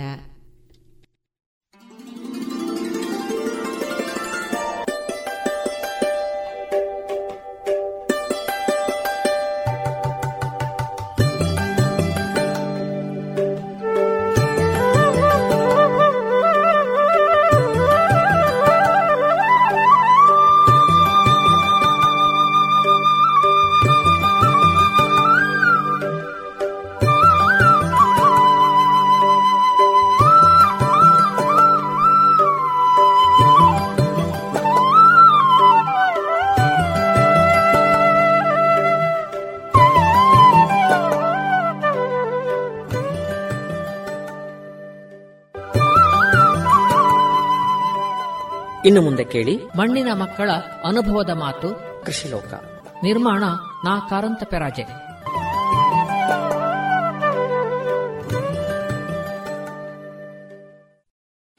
ನೋಡಿ ಆಂಟಿ ಕ್ಯಾನ್ಸರ್ ಅಂದ್ರೆ ಕ್ರೋಮೋಸೋಮಲ್ ಎಬರೇಷನ್ ಅಂತ. ಇದೆರಡು ಜೊತೆ ಜೊತೆಗೆ ಸೇರ್ಕೊಂಡದ್ದು. ನಮ್ಮ ಕೈಗೆ ಒಂದು ಗಾಯ ಆದ್ರೆ ಒಂದು ದಿವಸ ಎರಡು ದಿವಸದಲ್ಲಿ ಆ ಗಾಯ ಒಣಗುತ್ತದೆ ಗಾಯ ಒಣಗುದಂದ್ರೆ ಜೀವಕೋಶಗಳು. ತುಂಡಾದ ಜೀವಕೋಶಗಳು ಮತ್ತೆ ಸೇರುತ್ತೆ. ಸೇರಿದ ಕೂಡಲೇ ಎರಡ ಮೂರು ನಾಲ್ಕು ದಿವಸದಲ್ಲಿ ಅಲ್ಲಿ ಮತ್ತೆ ಆ ಗಾಯ ಕಾಣೋದಿಲ್ಲ ಜೀವಕೋಶಗಳು ಕೂಡಿ ಅಲ್ಲಿಗೆ ನಿಲ್ಲುತ್ತವೆ ನೋಡಿ, ಜೀವಕೋಶಗಳು ಅದಕ್ಕೊಂದು ಲಿಮಿಟ್ ಇದೆ. ಎಷ್ಟು ಜೀವಕೋಶಗಳು, ಹಾಳಾದ ಜೀವಕೋಶಗಳು ಬೆಳೀಲಿಕ್ಕೆ ಅದರೊಳಗಿರುವ ಡಿಎನ್ಎ. ಎಲ್ಲಿ ಒಂದು ಮಾಹಿತಿ ಇರುತ್ತೆ. ಎಲ್ಲಿವರೆಗೆ ಬೆಳಿಬೇಕು ಅಂತ. ಅದರ ನಂತರ ಅದು ಬೆಳೆಯುವ ಹಂಗಿಲ್ಲ. ಆದರೆ ಆ ಡಿಎನ್ಎ ಮಾರ್ಪಾಡು ಹೊಂದು, ಡಿಎನ್ಎ ಹಾಳಾಗಿ, ಕ್ರೋಮೋಸೋಮ್ ಹಾಳಾಗಿ, ಆ ಜೀವಕೋಶಗಳು ಕೂಡಿದ ಮತ್ತು ಬೆಳೀತಾ ಇದ್ರೆ ಇಲ್ಲೊಂದು ಗಡ್ಡೆ ಬೆಳೀತದೆ. ಈ ಕ್ಯಾನ್ಸರ್ ಅಂತ ಹೇಳಿದ್ರೆ ನಮ್ಮ ದೇಹದಲ್ಲಿ ಬೆಳೆಯುವಂತಹ ಜೀವಕೋಶಗಳು ಅಂತ. ಹಾಳಾದ ಜೀವಕೋಶಗಳು. ನಮ್ಮ ದೇಹದ್ದೇ ಜೀವಕೋಶಗಳು ಎಲ್ಲೋ ಹೊರಗಿಂದ ಬರುವಂಥದ್ದಲ್ಲ. ನಮ್ಮ ದೇಹದ ಡಿಎನ್ಎ ಅಥವಾ ಕ್ರೋಮೋಸೋಮ್ ಹಾಳಾಗಿ, ಜೀವಕೋಶಗಳ ಡಿಎನ್ಎ ಹಾಳಾಗಿ, ಅಲ್ಲಿ ಅನಿಯಂತ್ರಿತವಾಗಿ ಬೆಳೆಯುವಂತಹ ಜೀವಕೋಶಗಳು ಗಡ್ಡೆ ಬೆಳೀತದೆ ಆ ಗಡ್ಡೆಗೆ ಬೇಕಾದಂತಹ ರಕ್ತ, ಅದಕ್ಕೆ ಬೇಕಾದ ಶಕ್ತಿ ಎಲ್ಲವೂ ನಮ್ಮ ದೇಹದಿಂದಲೇ ತಗೊಳ್ತದೆ. ಹಾಗಾಗಿ ಕ್ಯಾನ್ಸರ್ ಅಂತ ಬರುವುದು ಅದು ಕಿಡ್ನಿಯಲ್ಲಿ ಬೆಳೆದ್ರೆ ಕಿಡ್ನಿ ಕ್ಯಾನ್ಸರ್ ಇರ್ಬೋದು. ಅಥವಾ ಎಲುಬಿನೊಳಗೆ ಬೆಳೀಲಿಕ್ಕೆ ಶುರು ಆದರೆ ಎಲುಬಿನ ಎಲುಬಿನ ಕ್ಯಾನ್ಸರ್ ಇರ್ಬೋದು ರಕ್ತದಲ್ಲಿ ಈ ಜೀವಕೋಶಗಳು ಬೆಳೀಲಿಕ್ಕೆ ಶುರು ಆದರೆ ರಕ್ತದ ಕ್ಯಾನ್ಸರ್ ಇರ್ಬೋದು ಅದೇ ತರ ಇನ್ನೊಂದು ಕಡೆ. ಇಲ್ಲಿ ಗೋಮೂತ್ರದ ಒಂದು ವಿಶೇಷತೆ ನೋಡಿ. ಈ ಹಾಳಾದ ಕ್ರೋಮೋಸೋಮ್ ಅನ್ನು ಸರಿಪಡಿಸುವಂತಹ ಶಕ್ತಿ ಈ ದೇಶಿ ದನದ ಮೂತ್ರಕ್ಕಿದೆ ಅಂತ. ದೀಪನ್ವಿತಾ ದತ್ತ ಮತ್ತು ಅವರು ಸುಮಾರು ಹದಿನೆಂಟು ವರ್ಷ ಹಿಂದೆ ಪ್ರಥಮವಾಗಿ ದೇಶಿ ದನದ ಮೂತ್ರಕ್ಕೆ ಪೇಟೆಂಟ್ ತಗೊಂಡು ಯು ಎಸ್ ಎ ಪೇಟೆಂಟ್ ಅವರ ಪೇಟೆಂಟಿನ ಇಡೀ ರಿಸರ್ಚ್ ಈ ಈ ವಿಷಯದ ಮೇಲೆ ಇತ್ತು ಅವರು. ಅವರೀಗ ಅಮೆರಿಕದಲ್ಲಿದ್ದಾರೆ. ಎರಡು ಸಾವಿರದ ಎರಡರಲ್ಲಿ ಏನೋ ಅವರು ಅಮೆರಿಕದ ಪೇಟೆಂಟ್ ತಗೊಂಡಿದ್ದಾರೆ. ಭಾರತದ ಪೇಟೆಂಟ್ ಜೊತೆಗೆ ಅಮೆರಿಕದ ಪೇಟೆಂಟ್ ತಗೊಂಡಿದ್ರು. ಅವರ ರಿಸರ್ಚ್ ಏನು ಹೇಳುತ್ತೆ ಅಂದ್ರೆ, ಹಾಳಾದ ಕ್ರೋಮೋಸೋಮ್ ಅನ್ನು ಸರಿಪಡಿಸುವಂತಹ ಶಕ್ತಿ ಈ ಈ ದೇಶಿ ದನದ ಮೂತ್ರಕ್ಕಿದೆ ಅಂತ. ಹಾಗಾಗಿ ಅದು ಕ್ಯಾನ್ಸರ್ ಅನ್ನು ನಿಯಂತ್ರಿಸುತ್ತದೆ ಅದೇ ತರ ಹಾಳಾದ ಕ್ರೋಮೋಸೋಮ್ ಇಂದಾಗಿ ಬರುವಂತಹ ಇತರೆ ರೋಗಗಳು. ನೋಡಿ, ಹಾಳಾದ ಕ್ರೋಮೋಸೋಮ್ ಇಂದಾಗಿ ಇನ್ನೊಂದು ವಿಶೇಷತೆ ಎಂಡೋಸಲ್ಫಾನ್ ಎಲ್ಲರಿಗೂ ಗೊತ್ತು. ಕಾಸರಗೋಡಿನಲ್ಲಿ ಮತ್ತು ಈ ಬೆಳ್ತಂಗಡಿಯ ಸುತ್ತಮುತ್ತಲು ಸಾಕಷ್ಟು ಪ್ರಮಾಣದ ಹಾಳು ಮಾಡಿದೆ. ಎಂಡೋಸಲ್ಫಾನ್ ಹಾಗೆ ಇತರ ರಾಸಾಯನಿಕಗಳು ಕೂಡ ನಮ್ಮ ದೇಹದಲ್ಲಿ, ನಮ್ಮ ದೇಹದ ಜೀವಕೋಶಗಳನ್ನು ಹಾಳು ಮಾಡುತ್ತೆ. ಉದಾಹರಣೆಗೆ ಹೇಗೆಂದ್ರೆ, ಲಿಂಫೋಸೈಟ್ಸ್ ಅಂತ ಹೇಳ್ತಾರೆ. ನಮ್ಮ ದೇಹದಲ್ಲಿ ಕಾಲಿಗೆ ಒಂದು ಗಾಯ ಆದರೆ, ನಮ್ಮ ಈ ತೊಡೆ ಬುಡದಲ್ಲಿ ಒಂದು ಸಣ್ಣ ಗ್ಲ್ಯಾಂಡ್ ಸ್ವಲ್ಪ ದೊಡ್ಡದಾಗ್ತದೆ. ಗಣಿಲೆ ಬರುದು ಅಂತ ಹೇಳ್ತಾರೆ. ಬಹುಶಃ ತುಳುವಿನಲ್ಲಿ ಕರಳೆ ಬೆಳೆಯುವುದು. ಸ್ವಲ್ಪ ದೊಡ್ಡದಾಗ್ತದೆ. ಅದು ದೇಹದ ರೋಗ ನಿರೋಧಕ ಶಕ್ತಿಯನ್ನು ಸೂಚಿಸುವಂತಹ ಒಂದು ಪ್ರಕ್ರಿಯೆ ಅಂತ. ಕಾಲಿಗೆ ಗಾಯ ಆದ್ರೆ ಆ ಕಾಲಿನ ಗಾಯದಲ್ಲಿ ಸೂಕ್ಷ್ಮಾಣುಜೀವಿಗಳು ಬೆಳೆದರೆ ಅದನ್ನು ಹೊಡೆದ ಓಡಿಸಲಿಕ್ಕೆ ಇಲ್ಲಿಯ ಗ್ರಂಥಿಗಳಿಂದ ಲಿಂಫೋಸೈಡ್ಸ್ ಆ ಜಾಗಕ್ಕೆ ಹೋಗಿ ಅದನ್ನು ಹೊಡೆದಾಡಿ ಓಡಿಸ್ತಾರೆ. ಈ ಲಿಂಫೋಸೈಡ್ಸ್ಗಳು ನಾವು ನಿರಂತರವಾಗಿ ರಾಸಾಯನಿಕಗಳನ್ನು, ಪ್ರಮುಖವಾಗಿ ನಮ್ಮ ಆಹಾರದಲ್ಲಿ ಬರುವಂತಹದ್ದು ಈ ಕೀಟ ನಿಯಂತ್ರಕಗಳು, ಕೀಟನಾಶಕಗಳು, ಅದರಲ್ಲಿ ತಗೊಳ್ಳುವಂತಹ ರಾಸಾಯನಿಕಗಳು, ಎಂಡೋಸಲ್ಫಾನ್ ಇರ್ಬೋದು, ರೋಗರ್ ಇರಬಹುದು ತಿಮೆಟ್ ಇರ್ಬೋದು, ನೂರಾರು. ಇದರಿಂದಾಗಿ ಈ ಕ್ರೋಮೋಸೋಮ್ಗಳ ಹಾಳಾಗಿ ಲಿಂಫೋಸೈಟ್ಸಿನ್ಗಳ ಆಯುಸ್ಸು ಮೂರರಿಂದ ನಾಲ್ಕು ದಿವಸ ಕೇಳಿದ್ದಾರೆ. ಲಿಂಫೋಸೈಟ್ಸ್ಗಳು ಒಮ್ಮೆ ದೇಹದಲ್ಲಿ ಬಂದರೆ, ಕನಿಷ್ಠ ಇಪ್ಪತ್ತೊಂದು ದಿವಸ ನಮ್ಮ ದೇಹದಲ್ಲಿ ಇರ್ತದೆ. ಇಪ್ಪತ್ತೊಂದು ದಿವಸ ಅದರಷ್ಟೇ ಅದು ಸತ್ತು ಹೋಗ್ತಾರೆ ಹೊಸ ಲಿಂಫೋಸೈಟ್ಸ್ಗಳು ನಮ್ಮ ರಕ್ತದಲ್ಲಿ ಬರ್ತದೆ. ಈ ನಿರಂತರವಾಗಿ ನಾವು ತಗೊಳ್ಳುವಂತಹ ರಾಸಾಯನಿಕಗಳಿಂದಾಗಿ ಲಿಂಫೋಸೈಟ್ಸ್ಗಳ ಆಯಸ್ಸು ಮೂರರಿಂದ ನಾಲ್ಕು ದಿವಸಕ್ಕೆ ದೇಶಿ ದನದ ಮೂತ್ರ ಕುಡಿದ್ರೆ ಈ ಲಿಂಫೋಸೈಟ್ಸ್ಗಳ ಆಯಸ್ಸು ಹನ್ನೆರಡರಿಂದ ಹದಿನೈದು ದಿವಸಗಳವರೆಗೆ ಬರೋದು ವೈಜ್ಞಾನಿಕವಾಗಿ ಇಷ್ಟಪಟ್ಟಿದೆ. ಅಂದರೆ ಹಾಳಾದ ಲಿಂಫೋಸೈಟ್ಸ್ಗಳು ಹಾಳಾದ ಲಿಂಫೋಸೈಟ್ಸಿನ ಒಳಗಿನ ಕ್ರೋಮೋಸೋಮ್ ಅನ್ನು ಸರಿಪಡಿಸುವಂತಹ ಶಕ್ತಿ ಈ ದೇಶಿ ದನದ ಮೂತ್ರಕ್ಕಿದೆ ಅಂತ.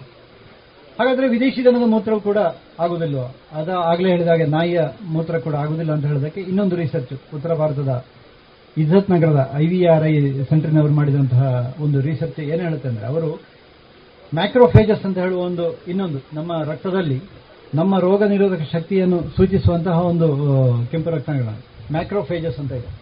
ಆ ಮ್ಯಾಕ್ರೋಫೇಜಸ್ನ ಮೇಲೆ ಅವರು ರಿಸರ್ಚ್ ಮಾಡಿದರು. ಮ್ಯಾಕ್ರೋಫೇಜಸ್ಗಳ ಸಂಖ್ಯೆ ದೇಶಿ ಜನದ ಮೂತ್ರ ಕುಡಿದ್ರೆ ನೂರ ನಾಲ್ಕು ಶೇಕಡದಷ್ಟು ಜಾಸ್ತಿ ಆಗ್ತದೆ ಅಂತ ಹೇಳೋದು ಅವರು ಕಂಡುಕೊಂಡ್ರು. ಅವರು ಕುತೂಹಲಗೊಂಡು ಬೆಟ್ಟಕ್ಕೆ ಬಿಡುವ ಗುಡ್ಡಕ್ಕೆ ಹೋಗಿ ಅದರಷ್ಟಕ್ಕೆ ಹೊಟ್ಟೆ ತುಂಬಿಸಿ ಬರುವಂತಹ ದನದ ಮೂತ್ರ ಮತ್ತು ನಾವು ಕಟ್ಟಿ ಹಾಕಿ ಸಾಕಿ, ನಾವು ಕೊಟ್ಟ ಆಹಾರ ತಿನ್ನುವಂತಹ ದೇಶಿ ದನದ ಮೇಲೆ ನೋಡಿದ್ರು. ನೂರ ಆರು ಪರ್ಸೆಂಟೇಜ್ ಬೆಟ್ಟಕ್ಕೆ ಹೋಗಿ ಅದರಷ್ಟಕ್ಕೆ ಹೊಟ್ಟೆ ತುಂಬಿಸಿ ಬಂದ ದನದ ಮೂತ್ರದಲ್ಲಿ ನೂರ ಆರು ಪರ್ಸೆಂಟ್ ಕಟ್ಟಿ ಹಾಕಿ ಸಾಕಿದ್ದಲ್ಲಿ ನೂರ ನಾಲ್ಕು ಪರ್ಸೆಂಟ್ ಕನ್ಫರ್ಮ್ ಎಮ್ಮೆಯ ಮೂತ್ರ, ಆಡಿನ ಮೂತ್ರ, ವಿದೇಶಿ ದನದ ಮೂತ್ರ ಕೂಡ ಇದೇ ಸಂಶೋಧನೆಗೆ ಒಳಪಡಿಸಿದ್ದವು. ಎಮ್ಮೆಯ ಮೂತ್ರ ಕುಡಿದರೆ ಇಪ್ಪತ್ತೆಂಟು ಶೇಕಡ ಹೆಚ್ಚಾಗುತ್ತೆ ಮ್ಯಾಕ್ರೋಫೇಜಸ್ನ ಸಂಖ್ಯೆ. ಆಡಿನ ಮೂತ್ರ ಕುಡಿದರೆ ನಲವತ್ತಾರು ಶೇಕಡ ಜಾಸ್ತಿ ಆಗುತ್ತೆ.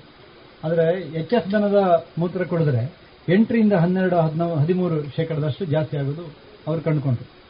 ಅಂದ್ರೆ ದನದಲ್ಲಿ ದನ ನಾಯಿ ಹಂದಿ ಬೇರೆ, ದನದಲ್ಲೇ ದೇಶಿ ದನ ಮತ್ತು ವಿದೇಶಿ ದನದ ಮೂತ್ರದೊಳಗೆ ಅಷ್ಟು ವ್ಯತ್ಯಾಸ ಇದೆ ಅಂತ.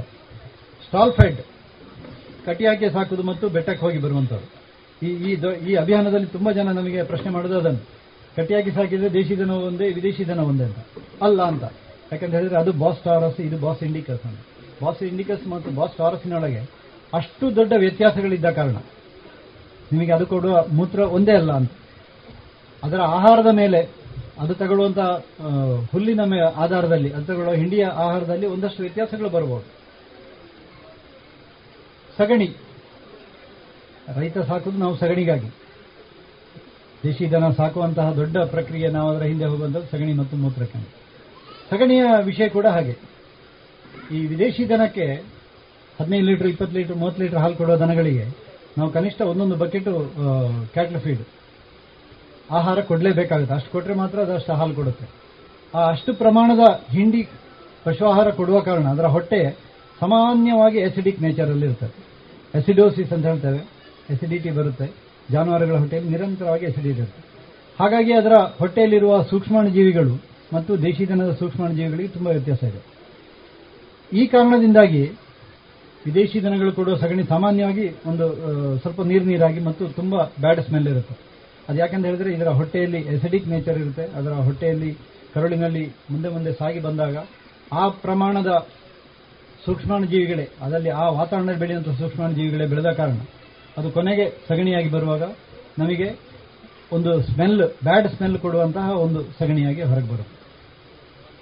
ಪ್ರೊಫೆಸರ್ ರಾಧಾಕೃಷ್ಣನ್ ಅಂತ ಜಿ ಕೆ ವಿ ಕೆಯಲ್ಲಿ ಅವರು ಮಾಡಿದ ಒಂದು ಸಂಶೋಧನೆ, ದೇಶಿ ದನದ ಸಗಣಿ ಮತ್ತು ವಿದೇಶಿ ದನದ ಸಗಣಿಯನ್ನು. ಆ, ಪಾಳೇಕರ್ನವರ ಕೃಷಿ ವ್ಯವಸ್ಥೆಯಲ್ಲಿ ಹೋದವರಿದ್ರೆ ಅವರು ಅದನ್ನು ತುಂಬಾ ಇನ್ನೊಂದು ರೀತಿಯಲ್ಲಿ ಬಹಳ ಖಡಕ್ಕಾಗಿ ಅವರು ಪ್ರತಿಪಾದಿಸ್ತಾರೆ.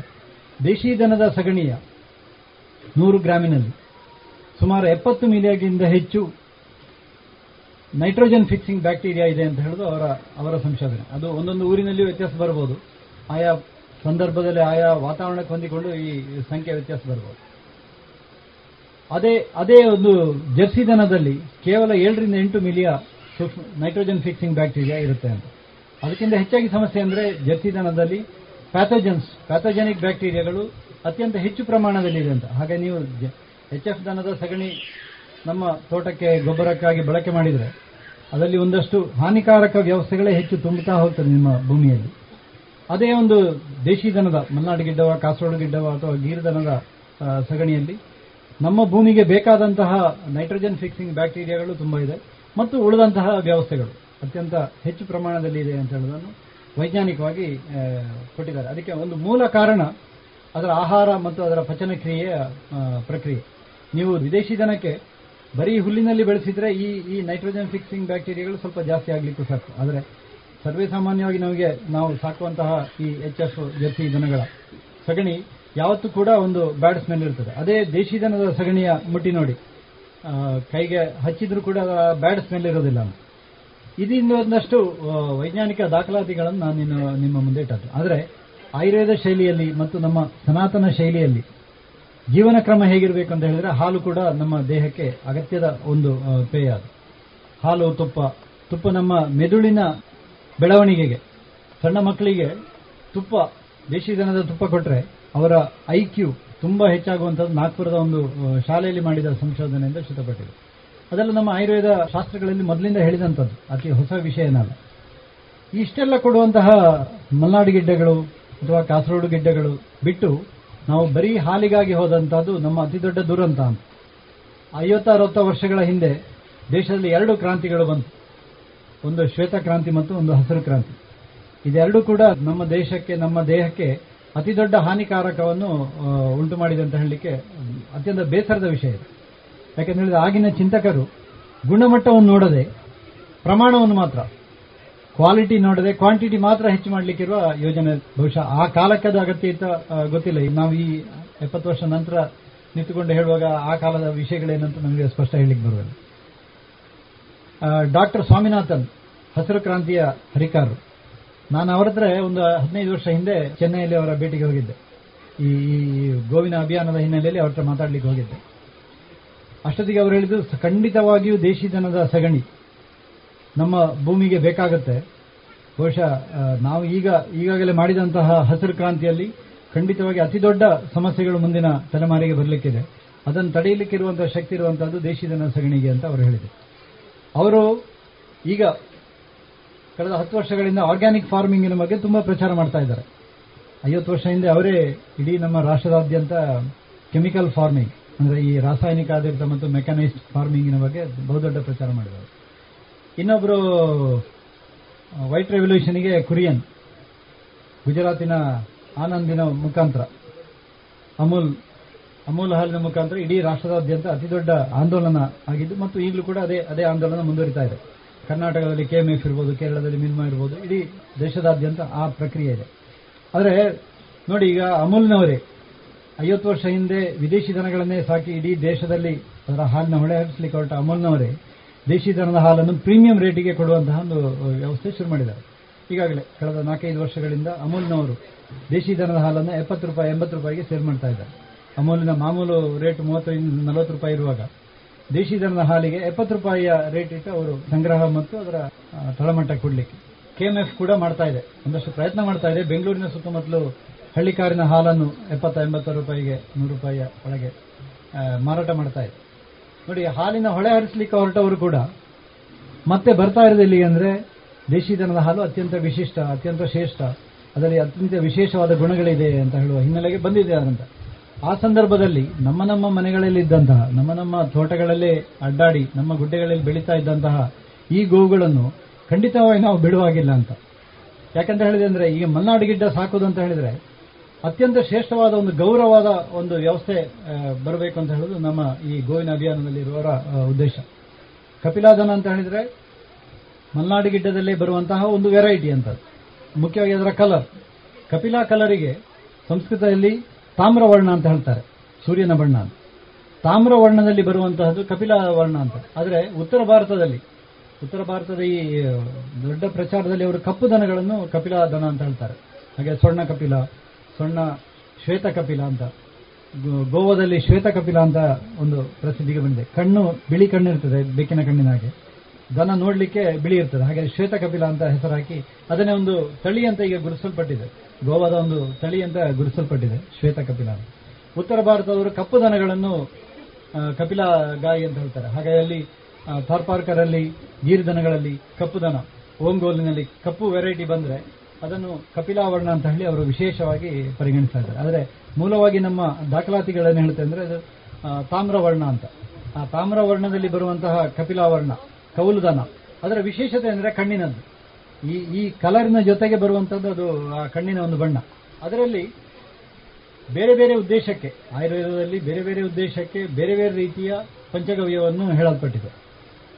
ಬಿಳಿ ದನದ ಮೂತ್ರ, ಕಪ್ಪು ದನದ ಹಾಲು, ಕೆಂಪು ದನದ ಸಗಣಿ, ಈ ತರದ ಬೇರೆ ಬೇರೆ ಉದ್ದೇಶಕ್ಕೆ ಹೇಳಲ್ಪಟ್ಟಿದೆ ಹಾಗಾಗಿ ಆದರೆ ಎಲ್ಲವೂ ಕೂಡ ಕಪಿಲಾವರ್ಣದ ದನದ ಹಾಲು, ಮೊಸರು, ತುಪ್ಪ, ಸಗಣಿ, ಮೂತ್ರ ಎಲ್ಲವೂ ಕೂಡ ಅತ್ಯಂತ ಶ್ರೇಷ್ಠ ಅಂತ ಹೇಳೋದು ಆಯುರ್ವೇದ ಮತ್ತು ವೇದ ಕಾಲದ ಇದನ್ನು ಹೇಳ್ತಾರೆ. ಹಾಗಾಗಿ ತುಂಬ ಕಡೆಗಳಲ್ಲಿ ಕಪಿಲಾಸನಗಳನ್ನು ಎಲ್ಲರೂ ಸಾಕುದು ಕೂಡ ಇಲ್ಲ ಅಂತ. ಮಡಿ, ಮೈಲಿಗೆ ಇತ್ಯಾದಿಗಳನ್ನು ಇಟ್ಟುಕೊಂಡೇ ಸಾಕ್ತಾರೆ ಅಂತ. ಮನೆಯಲ್ಲಿ ಹಿಂಸರು ಮುಟ್ಟಾದಾಗ ಆ ದನಗಳಿಗೆ ಹುಲ್ಲು ಹಿಂಡಿ ಕೊಡಲಿಕ್ಕೆ ಹೋಗುದಿಲ್ಲ. ತುಂಬಾ ಕಡೆಗಳಲ್ಲಿ ಆ ದನಗಳು ಕೂಡ ಹಾಗೆ ಇರುವಂತದ್ದು ನಾವು ಕಂಡುಕೊಂಡಿದ್ದೇವೆ. ತುಂಬಾ ಕಡೆಗಳಲ್ಲಿ ಅದು ಯಾರೋ ಹೋಗಿ ಬಂದು ಮುಟ್ಲಿಕ್ಕೆ ಒಪ್ಪೋದಿಲ್ಲ. ಅಥವಾ ಎಲ್ಲರೂ ತಂದು ಕೊಟ್ಟರೆ ತಿನ್ನೋದೂ ಇಲ್ಲ. ಮನೆಯಲ್ಲಿ ತುಂಬಾ ಅದರ ಲಿಮಿಟೇಷನ್ ಇರುತ್ತೆ. ಆ ಥರದ್ದು ಕೂಡ ಕಪಿಲಾದನಕ್ಕೆ ಕಂಡುಬಂದಿದೆ. ಕಂಡು ಬಂದಿದೆ ಆದರೆ ತುಂಬಾ ವೈಜ್ಞಾನಿಕ ದಾಖಲಾತಿಗಳು ನಮ್ಮ ಹತ್ರ ಏನಿಲ್ಲ. ಕಪಿಲಾದನದ ಬಗ್ಗೆ ಜೆನೆಟಿಕ್ಸ್ ಅಥವಾ ಅದರ ಬಗ್ಗೆ ತುಂಬಾ ರಿಸರ್ಚ್ಗಳು ಆಗಬೇಕಾದಿದೆ ಮುಂದಿನ ದಿನಗಳಲ್ಲಿ ಮಾಡಬಹುದು ಈ ಕಪಿಲಾದನ ಅಂತ ಹೇಳೋದು ಮಲೆನಾಡು ಗಿಡ್ಡದಲ್ಲಿ ಬರುವಂತಹ ಒಂದು ವೆರೈಟಿ ಅದು. ಹಾಗಾಗಿ ಬಿಳಿ ದನಕ್ಕೂ ಕಪಿಲಾ ಕರು ಹುಟ್ಟಬಹುದು ಅಥವಾ ಕಪಿಲಾ ದನಕ್ಕೆ ಕಪಿಲಾ ಕರುವೇ ಹುಟ್ಟಬೇಕು ಅಂತಲೇ ಏನೂ ಇಲ್ಲ ಕಪಿಲಾ ದನಕ್ಕೆ ಕಪಿಲಾ ಹೋರಿಯನ್ನೇ ಜೋಡಿ ಮಾಡಿಸಿದ್ರು. ಕೆಂಪು ಬಣ್ಣದ, ಕಪ್ಪು ಬಣ್ಣದ, ಬಿಳಿ ಬಣ್ಣದ ಕರುವು ಹುಟ್ಟಬಹುದು ಯಾವುದೋ ಒಂದು ಬಿಳಿ ದನಕ್ಕೆ ಕಪಿಲ ಕರುವು ಹುಟ್ಟಬಹುದು ಇದಿಷ್ಟು ನಮ್ಮ ಹತ್ರ ಇರುವಂತಹ ಕಪಿಲಾದನದ ಬಗ್ಗೆ. ಆದರೆ ಕಪಿಲಾದಾನದ ಬಗ್ಗೆ ತುಂಬಾ ವೈಜ್ಞಾನಿಕ ದಾಖಲಾತಿಗಳು. ಹಳೆ ನಮ್ಮ ಆಯುರ್ವೇದ ಅಥವಾ ವೇದ ಕಾಲದ ಶಾಸ್ತ್ರಗಳಲ್ಲಿ ಕಪಿಲೆ ಬಗ್ಗೆ ಏನು ಹೇಳುತ್ತೋ, ಅದರ ಬಗ್ಗೆ ವೈಜ್ಞಾನಿಕ ದಾಖಲಾತಿಗಳು ಮುಂದಿನ ದಿವಸಗಳಲ್ಲಿ ಆಗಬೇಕಾದಿದೆ ಮನೆಯಲ್ಲಿ ಕನಿಷ್ಠ ಒಂದು ಮಲ್ನಾಡಿ ಗಿಡ್ಡ ಸಾಕಿ. ಮಲ್ನಾಡಿ ಗಿಡ್ಡ ಹಾಲಿಗಾಗಿ ಸಾಕಿರುವಂತ ಯೋಜನೆ ಬಿಟ್ಟುಬೇಡಿ. ಹಾಲು ಸಿಕ್ಕಿದ್ದು ಬೋನಸ್ ಅಂತ ಇಟ್ಟುಕೊಳ್ಳಿ. ನಿಮ್ಮ ಮನೆಗೆ ಒಂದು ಗ್ಲಾಸ್, ಎರಡು ಗ್ಲಾಸ್, ಒಂದು ಲೀಟರ್ ಹಾಲು ಸಿಕ್ಕಿದ್ರೆ ಅದು ಬೋನಸ್ ಅಂತ ಹೇಳುವ ಹಿನ್ನೆಲೆಯಲ್ಲಿ ನೀವು ಆ ಒಂದು ಮನೋಸ್ಥಿತಿಯಲ್ಲಿ ಮೈಂಡ್ ಸೆಟ್ ಅಲ್ಲಿ ಕನಿಷ್ಠ ಒಂದು ಮಲ್ನಾಡಿ ಗಿಡ್ಡ ಸಾಕಿ. ಯಾಕಂದ್ರೆ ಮುಂದಿನ ದಿನಗಳಲ್ಲಿ ಮಲ್ನಾಡಿ ಗಿಡ್ಡಕ್ಕೆ ಚಿನ್ನದ ಬೆಲೆ ಬರಲಿಕ್ಕಿದೆ. ನಾನು ರಾಮಚಂದ್ರಾಪುರ ಮಠದ ಈ ಅಭಿಯಾನದಲ್ಲಿ ಅತಿ ದೊಡ್ಡ ನಮಗೆ ಬೇಡಿಕೆ ಬರುವಂತದ್ದು ಒಂದು ಗೀರ್ದನಕ್ಕೆ. ಗೀರ್ದನ ಕೊಡಿಸಿ ಗೀರ್ದನ ಕೊಡಿಸಿ ಆದರೆ ಹಾಗೆ ಗೀರುದನ ತಕೊಂಡು ಹೋದವರೆಲ್ಲ ಕೇವಲ ಐದಾರು ವರ್ಷಗಳಲ್ಲಿ ಆ ಗೀರುದನದ ಹುಚ್ಚು ಬಿಟ್ಟು ಅವರು ಮತ್ತೆ ದೇಶಿ ದನದ ಇತರ ತಳಿಗಳಿಗೆ ಬರ್ತಾ ಇದ್ದಾರೆ. ಮಲ್ನಾಡು ಗಿಡ್ಡ ಅಥವಾ ಕಾಸರಗೋಡು ಗಿಡ್ಡ ಸಾಕಿದವರು, ಈಗಲೂ ಕೂಡ ಅತ್ಯಂತ ಚಂದವಾಗಿ ಸಾಕಿ, ನಮ್ಮ ಗೋಶಾಲೆಗಳಿಗೆ ಇದಕ್ಕಿಂತ ಚೆನ್ನಾಗಿ ಸಾಕಿ, ಅದರಿಂದ ತುಂಬಾ ಪ್ರಯೋಜನಗಳನ್ನು ಪಡ್ಕೊಳ್ಳೋರಿದ್ದಾರೆ. ಕೇರಳಕ್ಕೆ ಹೋದರೆ ಕನಿಷ್ಠ ಮೂವತ್ತು, ಮೂವತ್ತೈದು ಸಾವಿರ ಈ ಮಲ್ನಾಡು ಗಿಡ್ಡಗಳಿದೆ. ಅಲ್ಲಿ ವೆಚೂರು ತಳಿ ಅಂತ ಹೇಳಿ ಮಾರಾಟ ಮಾಡ್ತಾರೆ ಅವರು. ಅದೇನೋ, ಅದು ಅವರೇ ಅವರೇ ಬಿಟ್ಟದ್ದು. ಯಾಕಂದ್ರೆ ಅದರ ಡಿಮಾಂಡ್ ಮತ್ತು ಸಪ್ಲೈಯ ವ್ಯತ್ಯಾಸ ಇದ್ದಾಗ. ಬಹುಶಃ ಇಲ್ಲಿ ಏಳು, ಎಂಟು, ಹತ್ತು ಸಾವಿರದ ಒಳಗೆ ನಮ್ಮ ಈ ಕರ್ನಾಟಕ ಬೆಳ್ತಂಗಡಿ ಉಪ್ಪಿನಂಗಡಿಯ ವ್ಯಾಪ್ತಿಯಲ್ಲಿ ಆ ರೇಟ್ ಇರ್ಬೋದು ಅಂತ ತಿಳ್ಕೊಂಡಿದ್ದೇನೆ. ಆದರೆ ಮುಂದಿನ ದಿವಸಗಳಲ್ಲಿ ಈ ಈ ಕಾಸರಗೋಡು ಗಿಡ್ಡ ಅಥವಾ ಮಲ್ನಾಡು ಗಿಡ್ಡಗಳಿಗೆ ಅತ್ಯಂತ ಬೇಡಿಕೆ ಬರಲಿಕ್ಕಿದೆ. ಯಾಕಂತ ಹೇಳಿದ್ರೆ ಸಾವಯವ ಕೃಷಿಗೆ ಅಥವಾ ಈ ಗೋ ಆಧಾರಿತ ಕೃಷಿಗೆ ಅತ್ಯಂತ ಶ್ರೇಷ್ಠವಾಗಿ ಒಗ್ಗಿಕೊಳ್ಳುವಂಥದ್ದು ಈ ಮಲ್ನಾಡು ಗಿಡ್ಡಗಳು ಅಂತ. ಹಾಗಾಗಿ ಆ ಸಂದರ್ಭದಲ್ಲಿ ಮಲೆನಾಡು ಪ್ರದೇಶದಲ್ಲೇ ನಮ್ಮ ಹತ್ರ, ನಾವು ಕೃಷಿಕರ ಹತ್ರ ನಮ್ಮ ಹತ್ರ ಮಲೆನಾಡು ಗಿಡ್ಡ ಇಲ್ಲ ಅಂತ ಹೇಳಿದ್ರೆ ಅದು ಅತ್ಯಂತ ಶೋಚನೀಯ ಸ್ಥಿತಿ ಬಂದಿತ್ತು. ಮಲೆನಾಡು ಗಿಡ್ಡ ಹಾಲು ಕೊಡುವುದಿಲ್ಲ ಅಂತ ಹೇಳೋದು ತಪ್ಪು ಅಂತ. ಮಲ್ನಾಡು ಗಿಡ್ಡ ಏನು ಹಾಲು ಕೊಡುವುದಿಲ್ಲ, ಒದಿತದೆ. ನಾನೇ ಹೇಳಿದೆ, ಈಗ ಹಾಲಿಗಾಗಿ ನೀವು ಸಾಕಬೇಡಿ ಅಂತ. ಆದರೆ ಮಲ್ನಾಡು ಗಿಡ್ಡವನ್ನು ಹಾಲಿಗಾಗಿ ಸಾಕುವಂತ ಒಂದು ವ್ಯವಸ್ಥೆ ಮಾಡಬಹುದು ಅದರ ಹಿಂದೆ ನಾವು ಯಾರಾದರೂ ಕೆಲಸ ಮಾಡಬೇಕಾದಿದೆ ಅಂತ. ಅದರ ಬಗ್ಗೆ ಆಸಕ್ತರು ಮಲ್ನಾಡು ಗಿಡ್ಡ ತಳಿ ಅಭಿವೃದ್ಧಿ ಕೇಂದ್ರಗಳು ಸರ್ಕಾರದಿಂದ ನಡೀತಾ ಇದೆ. ಇಲ್ಲೇ ಕೊಯ್ಲಾ ಕೊಯ್ಲಾ ಬಹುದೊಡ್ಡ ಒಂದು ಮಲ್ನಾಡು ಗಿಡ್ಡ ತಳಿ ಅಭಿವೃದ್ಧಿ ಕೇಂದ್ರ ನಡೀತಾ ಇದೆ. ಅಲ್ಲಿಯೂ ಇದೆ. ಅಥವಾ ನಮ್ಮಲ್ಲಿ, ಈಗ ನನ್ನ ಮನೆಯಲ್ಲೇ ಕಾಸರಗೋಡು ಗಿಡ್ಡ ದನ ಇದೆ. ಎರಡು ದನ ಇದೆ. ನಿತ್ಯ ಬೆಳಿಗ್ಗೆ ನಾನು ಅರ್ಧ ಗಂಟೆ ಕೊಟ್ಟಿಗೆ ಕೆಲಸ ಮಾಡಿ ನಾನು ಉಳಿದ ಕೆಲಸಕ್ಕೆ ಹೊರಡೋದು. ಒಂದು ದಿವಸಕ್ಕೆ ಬೆಳಿಗ್ಗೆ ಒಂದು ಒಂದು ಕಾಲು ಲೀಟ್ರು, ಸಂಜೆ ಒಂದು ಲೀಟರ್ ಹಾಲು ಕೊಡುವಂಥದ್ದನ್ನು ದನ ನನ್ನ ಮನೆಯಲ್ಲಿದೆ ಎರಡು ಮಲೆ ಕರುಗಳಿಗೆ ಬಿಟ್ಟು. ಅಂದರೆ ನಾವು ಒಂದು ಕಾಲು ಬೆಳಿಗ್ಗೆ, ಸಂಜೆ ಒಂದು ಲೀಟರ್. ದಿವಸಕ್ಕೆ ಎರಡು ಕಾಲು, ಎರಡೂವರೆ ಲೀಟರ್ ಹಾಲು ನಾವು ಕರಿತೇವೆ. ಒಂದು, ಒಂದೂವರೆ ಲೀಟರ್, ಎರಡು ಲೀಟರ್ನಷ್ಟು ಕರು ಕುಡಿತಾರೆ. ದಿವಸಕ್ಕೆ ಮೂರಿಂದ ನಾಲ್ಕು ಲೀಟರ್ ಹಾಲು ಕೊಡುವಂಥ ಕಾರ್ಯಕ್ಷಮತೆ ನನ್ನ ಮನೆಯಲ್ಲಿರುವ ದನಕ್ಕಿದೆ. ಬಹುಶಃ ನಿಮ್ಮ ಮನೆಯಲ್ಲಿರುವ ಒಂದು ದನಕ್ಕೂ ಇರಬಹುದು ಅಥವಾ ಇವರಲ್ಲಿ ಯಾರಲ್ಲಿ ಇನ್ನೊಬ್ಬರಲ್ಲಿ ಇರುವ, ಬಹುಶಃ ಸರಳ ಯಾರಲ್ಲಿಯೂ ಮಲ್ನಾಡು ಗಿಡ್ಡೆಗಳಿದೆ ಸಿಲೆಕ್ಷನ್ ಮಾಡಿದ್ರೆ ಸಿಲೆಕ್ಟಿವ್ ಬ್ರೀಡಿಂಗ್ ಮಾಡಿದ್ರೆ, ನಮ್ಮಲ್ಲಿ ಈಗಿರುವಂತಹ ಈ ಮೂರಿಂದ ನಾಲ್ಕು ಲೀಟರ್ ಹಾಲು ಕೊಡುವ ಕಾರ್ಯಕ್ಷಮತೆ ಇರುವಂತಹ ಮಲ್ನಾಡು ಗಿಡ್ಡಗಳ ಹೋರಿಗಳನ್ನು ಇಟ್ಟುಕೊಂಡು, ಅದನ್ನು ತಳಿ ಅಭಿವೃದ್ಧಿಗೆ ಬಳಸಿಕೊಂಡು ಮಾಡಿದರೆ ಖಂಡಿತವಾಗಿ ನಮ್ಮ ಈ ಊರಿನಲ್ಲಿ ಒಂದು ದೊಡ್ಡ ಸಂಖ್ಯೆಯ ಮೂರಿಂದ ನಾಲ್ಕು ಲೀಟರ್, ಐದು ಲೀಟರ್ ಹಾಲು ಕೊಡುವಂತಹ ಮಲ್ನಾಡು ಗಿಡ್ಡಗಳನ್ನು ನಾವು ಖಂಡಿತವಾಗಿ ರೈತರಿಗೆ ಕೊಡಬಹುದು ಅದರ ಬಗ್ಗೆ ಸ್ವಲ್ಪ ಕೆಲಸ ಮಾಡಬೇಕಾದಿದೆ ಸೆಲೆಕ್ಟಿವ್ ಬ್ರೀಡಿಂಗ್ ಮಾಡಬೇಕಾದಿದೆ ಈಗಾಗಲೇ ಮಲೆನಾಡಿ ಗಿಡ್ಡದ ಗ್ರೂಪ್ಗಳಿದೆ. ಕೊಯ್ಲಾದಲ್ಲಿ ಅದರ ಬಗ್ಗೆ ಒಂದಷ್ಟು ಕೆಲಸಗಳು ನಡೀತಾ ಇದೆ. ಹಾಗೂ ಆಸಕ್ತ ಮಲೆನಾಡಿ ಗಿಡ್ಡ ಪ್ರೇಮಿಗಳನ್ನು ಸೇರಿಸ್ಕೊಂಡ್ರೆ, ನಾವು ಮಲ್ನಾಡಿ ಗಿಡ್ಡ ಬ್ರೀಡರ್ಸ್ ಅಸೋಸಿಯೇಷನ್ ಮಾಡಿಕೊಂಡ್ರೆ, ಅದರ ಮುಖಾಂತರ ನಾವು ಖಂಡಿತವಾಗಿಯೂ ಮುಂದಿನ ದಿನಗಳಲ್ಲಿ ಮೂರಿಂದ ನಾಲ್ಕು ಲೀಟರ್ ಹಾಲು ಕೊಡುವಂತಹ ಮಲೆನಾಡಿ ಗಿಡ್ಡಗಳನ್ನು ನಮ್ಮ ಈ ಸುತ್ತಮುತ್ತಲಿನ ರೈತರಿಗೆ ನಮ್ಮಲ್ಲಿರುವಂತಹ ರೈತರಿಗೆ ಕೊಡುವಂತಹ ವ್ಯವಸ್ಥೆ ಮಾಡಬಹುದು ಹಾಗಾಗಿ ಆ ವ್ಯವಸ್ಥೆಯನ್ನು ನಾವು ಮಾಡಿಕೊಳ್ಳುವ ಅದಕ್ಕೆ ಬೇಕಾದಂತಹ ಪೂರಕ ತಾಂತ್ರಿಕ ಮಾಹಿತಿಗಳೆಲ್ಲ ಬಹುದೊಡ್ಡ ವಿಷಯ ಅಲ್ಲ ಅದು.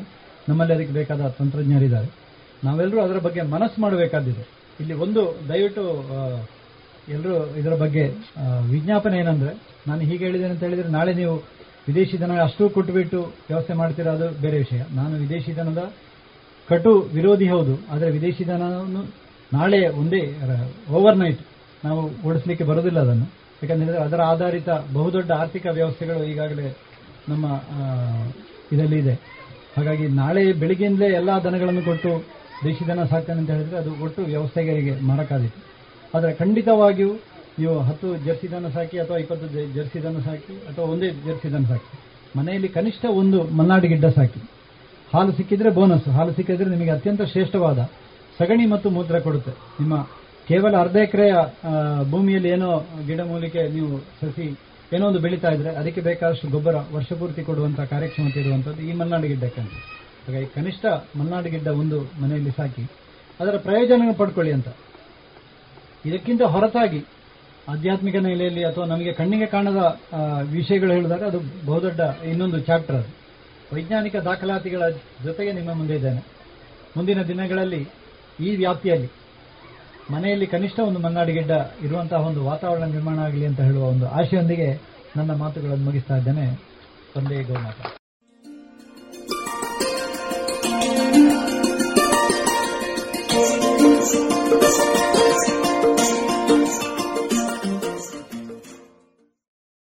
ಇದುವರೆಗೆ ಕೃಷಿ ಲೋಕದಲ್ಲಿ ಡಾಕ್ಟರ್ ವೈವಿ ಕೃಷ್ಣಮೂರ್ತಿ ಅವರಿಂದ ದೇಶಿ ಗೋವಿನ ಮಹತ್ವದ ಕುರಿತ ಮಾಹಿತಿಯನ್ನ ಕೇಳಿದಿರಿ. ಇನ್ನು ಮುಂದೆ ಮಧುರ ಗೀತೆಗಳು ಪ್ರಸಾರಗೊಳ್ಳಲಿದೆ.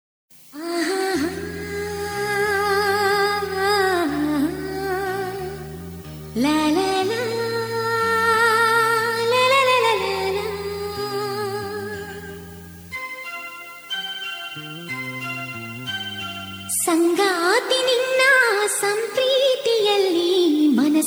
le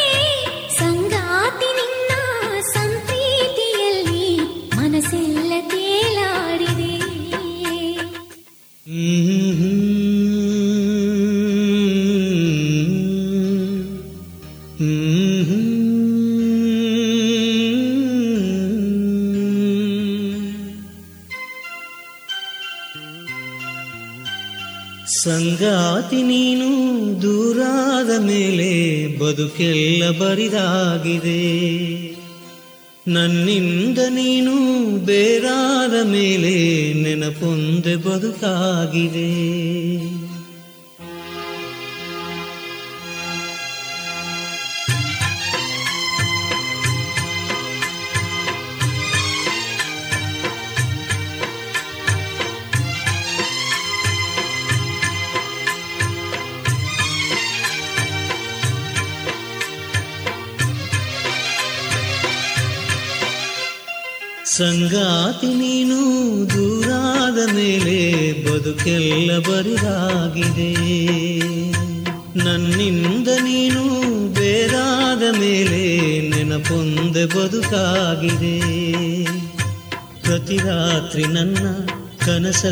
ಬರುವೆ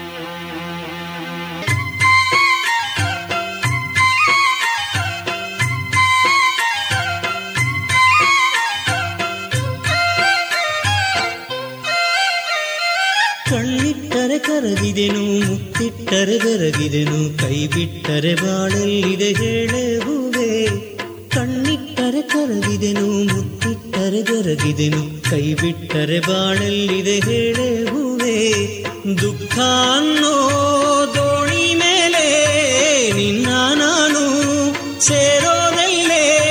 ನಕ್ಕಂತಿರೋ ನಕ್ಷತ್ರವು ನೀನಲ್ಲ.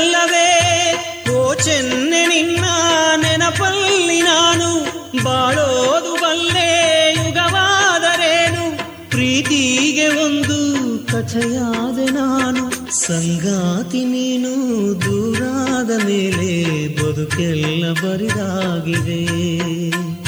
ಪ್ರತಿ ರಾತ್ರಿ ನನ್ನ ಕನಸಲ್ಲಿ ಬರುವೆ, ಆ ಪ್ರೀತಿಗಾಗೆ ಕಾಯುವೆ.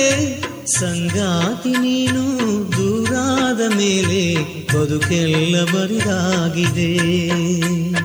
ಬದುಕೆಲ್ಲ ಬರಿದಾಗಿದೆ.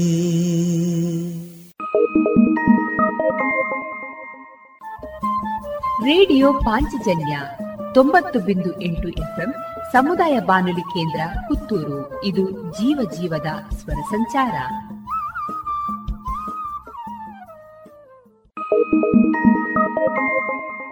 ಇದುವರೆಗೆ ಮಧುರ ಗಾನ ಪ್ರಸಾರವಾಯಿತು.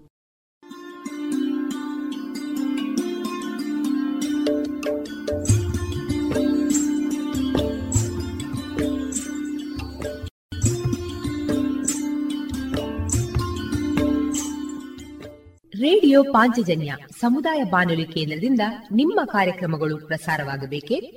ಹಾಗಿದ್ದರೆ ನಮ್ಮನ್ನು ಸಂಪರ್ಕಿಸಿ. ನಮ್ಮ ದೂರವಾಣಿ ಸಂಖ್ಯೆ ಸೊನ್ನೆ ಎಂಟು ಎರಡು ಐದು ಒಂದು, ಎರಡು ಒಂಬತ್ತು ಎಂಟು ನಾಲ್ಕು ಒಂಬತ್ತು ಒಂಬತ್ತು.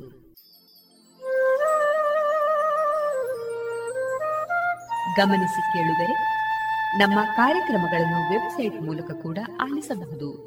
ನಮ್ಮ ವೆಬ್ಸೈಟ್ ವಿಳಾಸ W W W radio Panchajanya dot com. ಇಲ್ಲಿ ಆರ್ಕೈವ್ಸ್ನ ಭಾಗಕ್ಕೆ ಹೋಗಿ ಕ್ಲಿಕ್ ಮಾಡಿದರೆ ಹಳೆ ಕಾರ್ಯಕ್ರಮಗಳನ್ನು ಕೂಡ ಆಲಿಸಬಹುದು. ಜೊತೆಗೆ ನಮ್ಮ ಪ್ರಸಾರವನ್ನು ಆಪ್ ಮೂಲಕವೂ ಕೇಳಬಹುದು.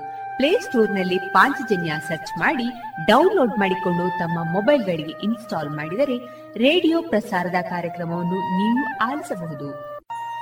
ನಮ್ಮ ಪ್ರಸಾರದ ಬಗೆಗೆ ನಿಮ್ಮ ಅಭಿಪ್ರಾಯಗಳನ್ನು ಹಂಚಿಕೊಳ್ಳಲು ನಮ್ಮ ವಿಳಾಸ ರೇಡಿಯೋ ಪಾಂಚಜನ್ಯ ತೊಂಬತ್ತು ಬಿಂದು ಎಂಟು ಎಫ್ಎಂ ಸಮುದಾಯ ಬಾನುಲಿ ಕೇಂದ್ರ, ನೆಹರು ನಗರ, ಪುತ್ತೂರು. ನಮ್ಮ ದೂರವಾಣಿ ಸಂಖ್ಯೆ ಸೊನ್ನೆ ಎಂಟು ಎರಡು ಐದು ಒಂದು, ಎರಡು ಒಂಬತ್ತು ಎಂಟು ನಾಲ್ಕು ಒಂಬತ್ತು ಒಂಬತ್ತು. ಇಮೇಲ್ ವಿಳಾಸ radio Panchajanya at Gmail dot com. ನಮ್ಮ ವಿಳಾಸ ಮತ್ತೊಮ್ಮೆ ರೇಡಿಯೋ ಪಾಂಚಜನ್ಯ ತೊಂಬತ್ತು ಬಿಂದು ಎಂಟು ಎಫ್ಎಂ ಸಮುದಾಯ ಬಾನುಲಿ ಕೇಂದ್ರ, ನೆಹರು ನಗರ, ಪುತ್ತೂರು. ನಮ್ಮ ದೂರವಾಣಿ ಸಂಖ್ಯೆ ಸೊನ್ನೆ ಎಂಟು ಎರಡು ಐದು ಒಂದು, ಎರಡು ಒಂಬತ್ತು ಎಂಟು ನಾಲ್ಕು ಒಂಬತ್ತು ಒಂಬತ್ತು. ಇಲ್ಲಿಗೆ ಈ ಹೊತ್ತಿನ ಪ್ರಸಾರ ಕಾರ್ಯಕ್ರಮವನ್ನ ಮುಕ್ತಾಯಗೊಳಿಸುತ್ತಿದ್ದೇವೆ. ಆತ್ಮೀಯ ಕೇಳುಗರಿಗೆಲ್ಲ ರೇಡಿಯೋ ಪಾಂಚಜನ್ಯದ ಬಳಗದ ಪರವಾಗಿ ನಾನು ತೇಜಸ್ವಿ ರಾಜೇಶ್ ಮಾಡುವ ಅನಂತ ವಂದನೆಗಳು.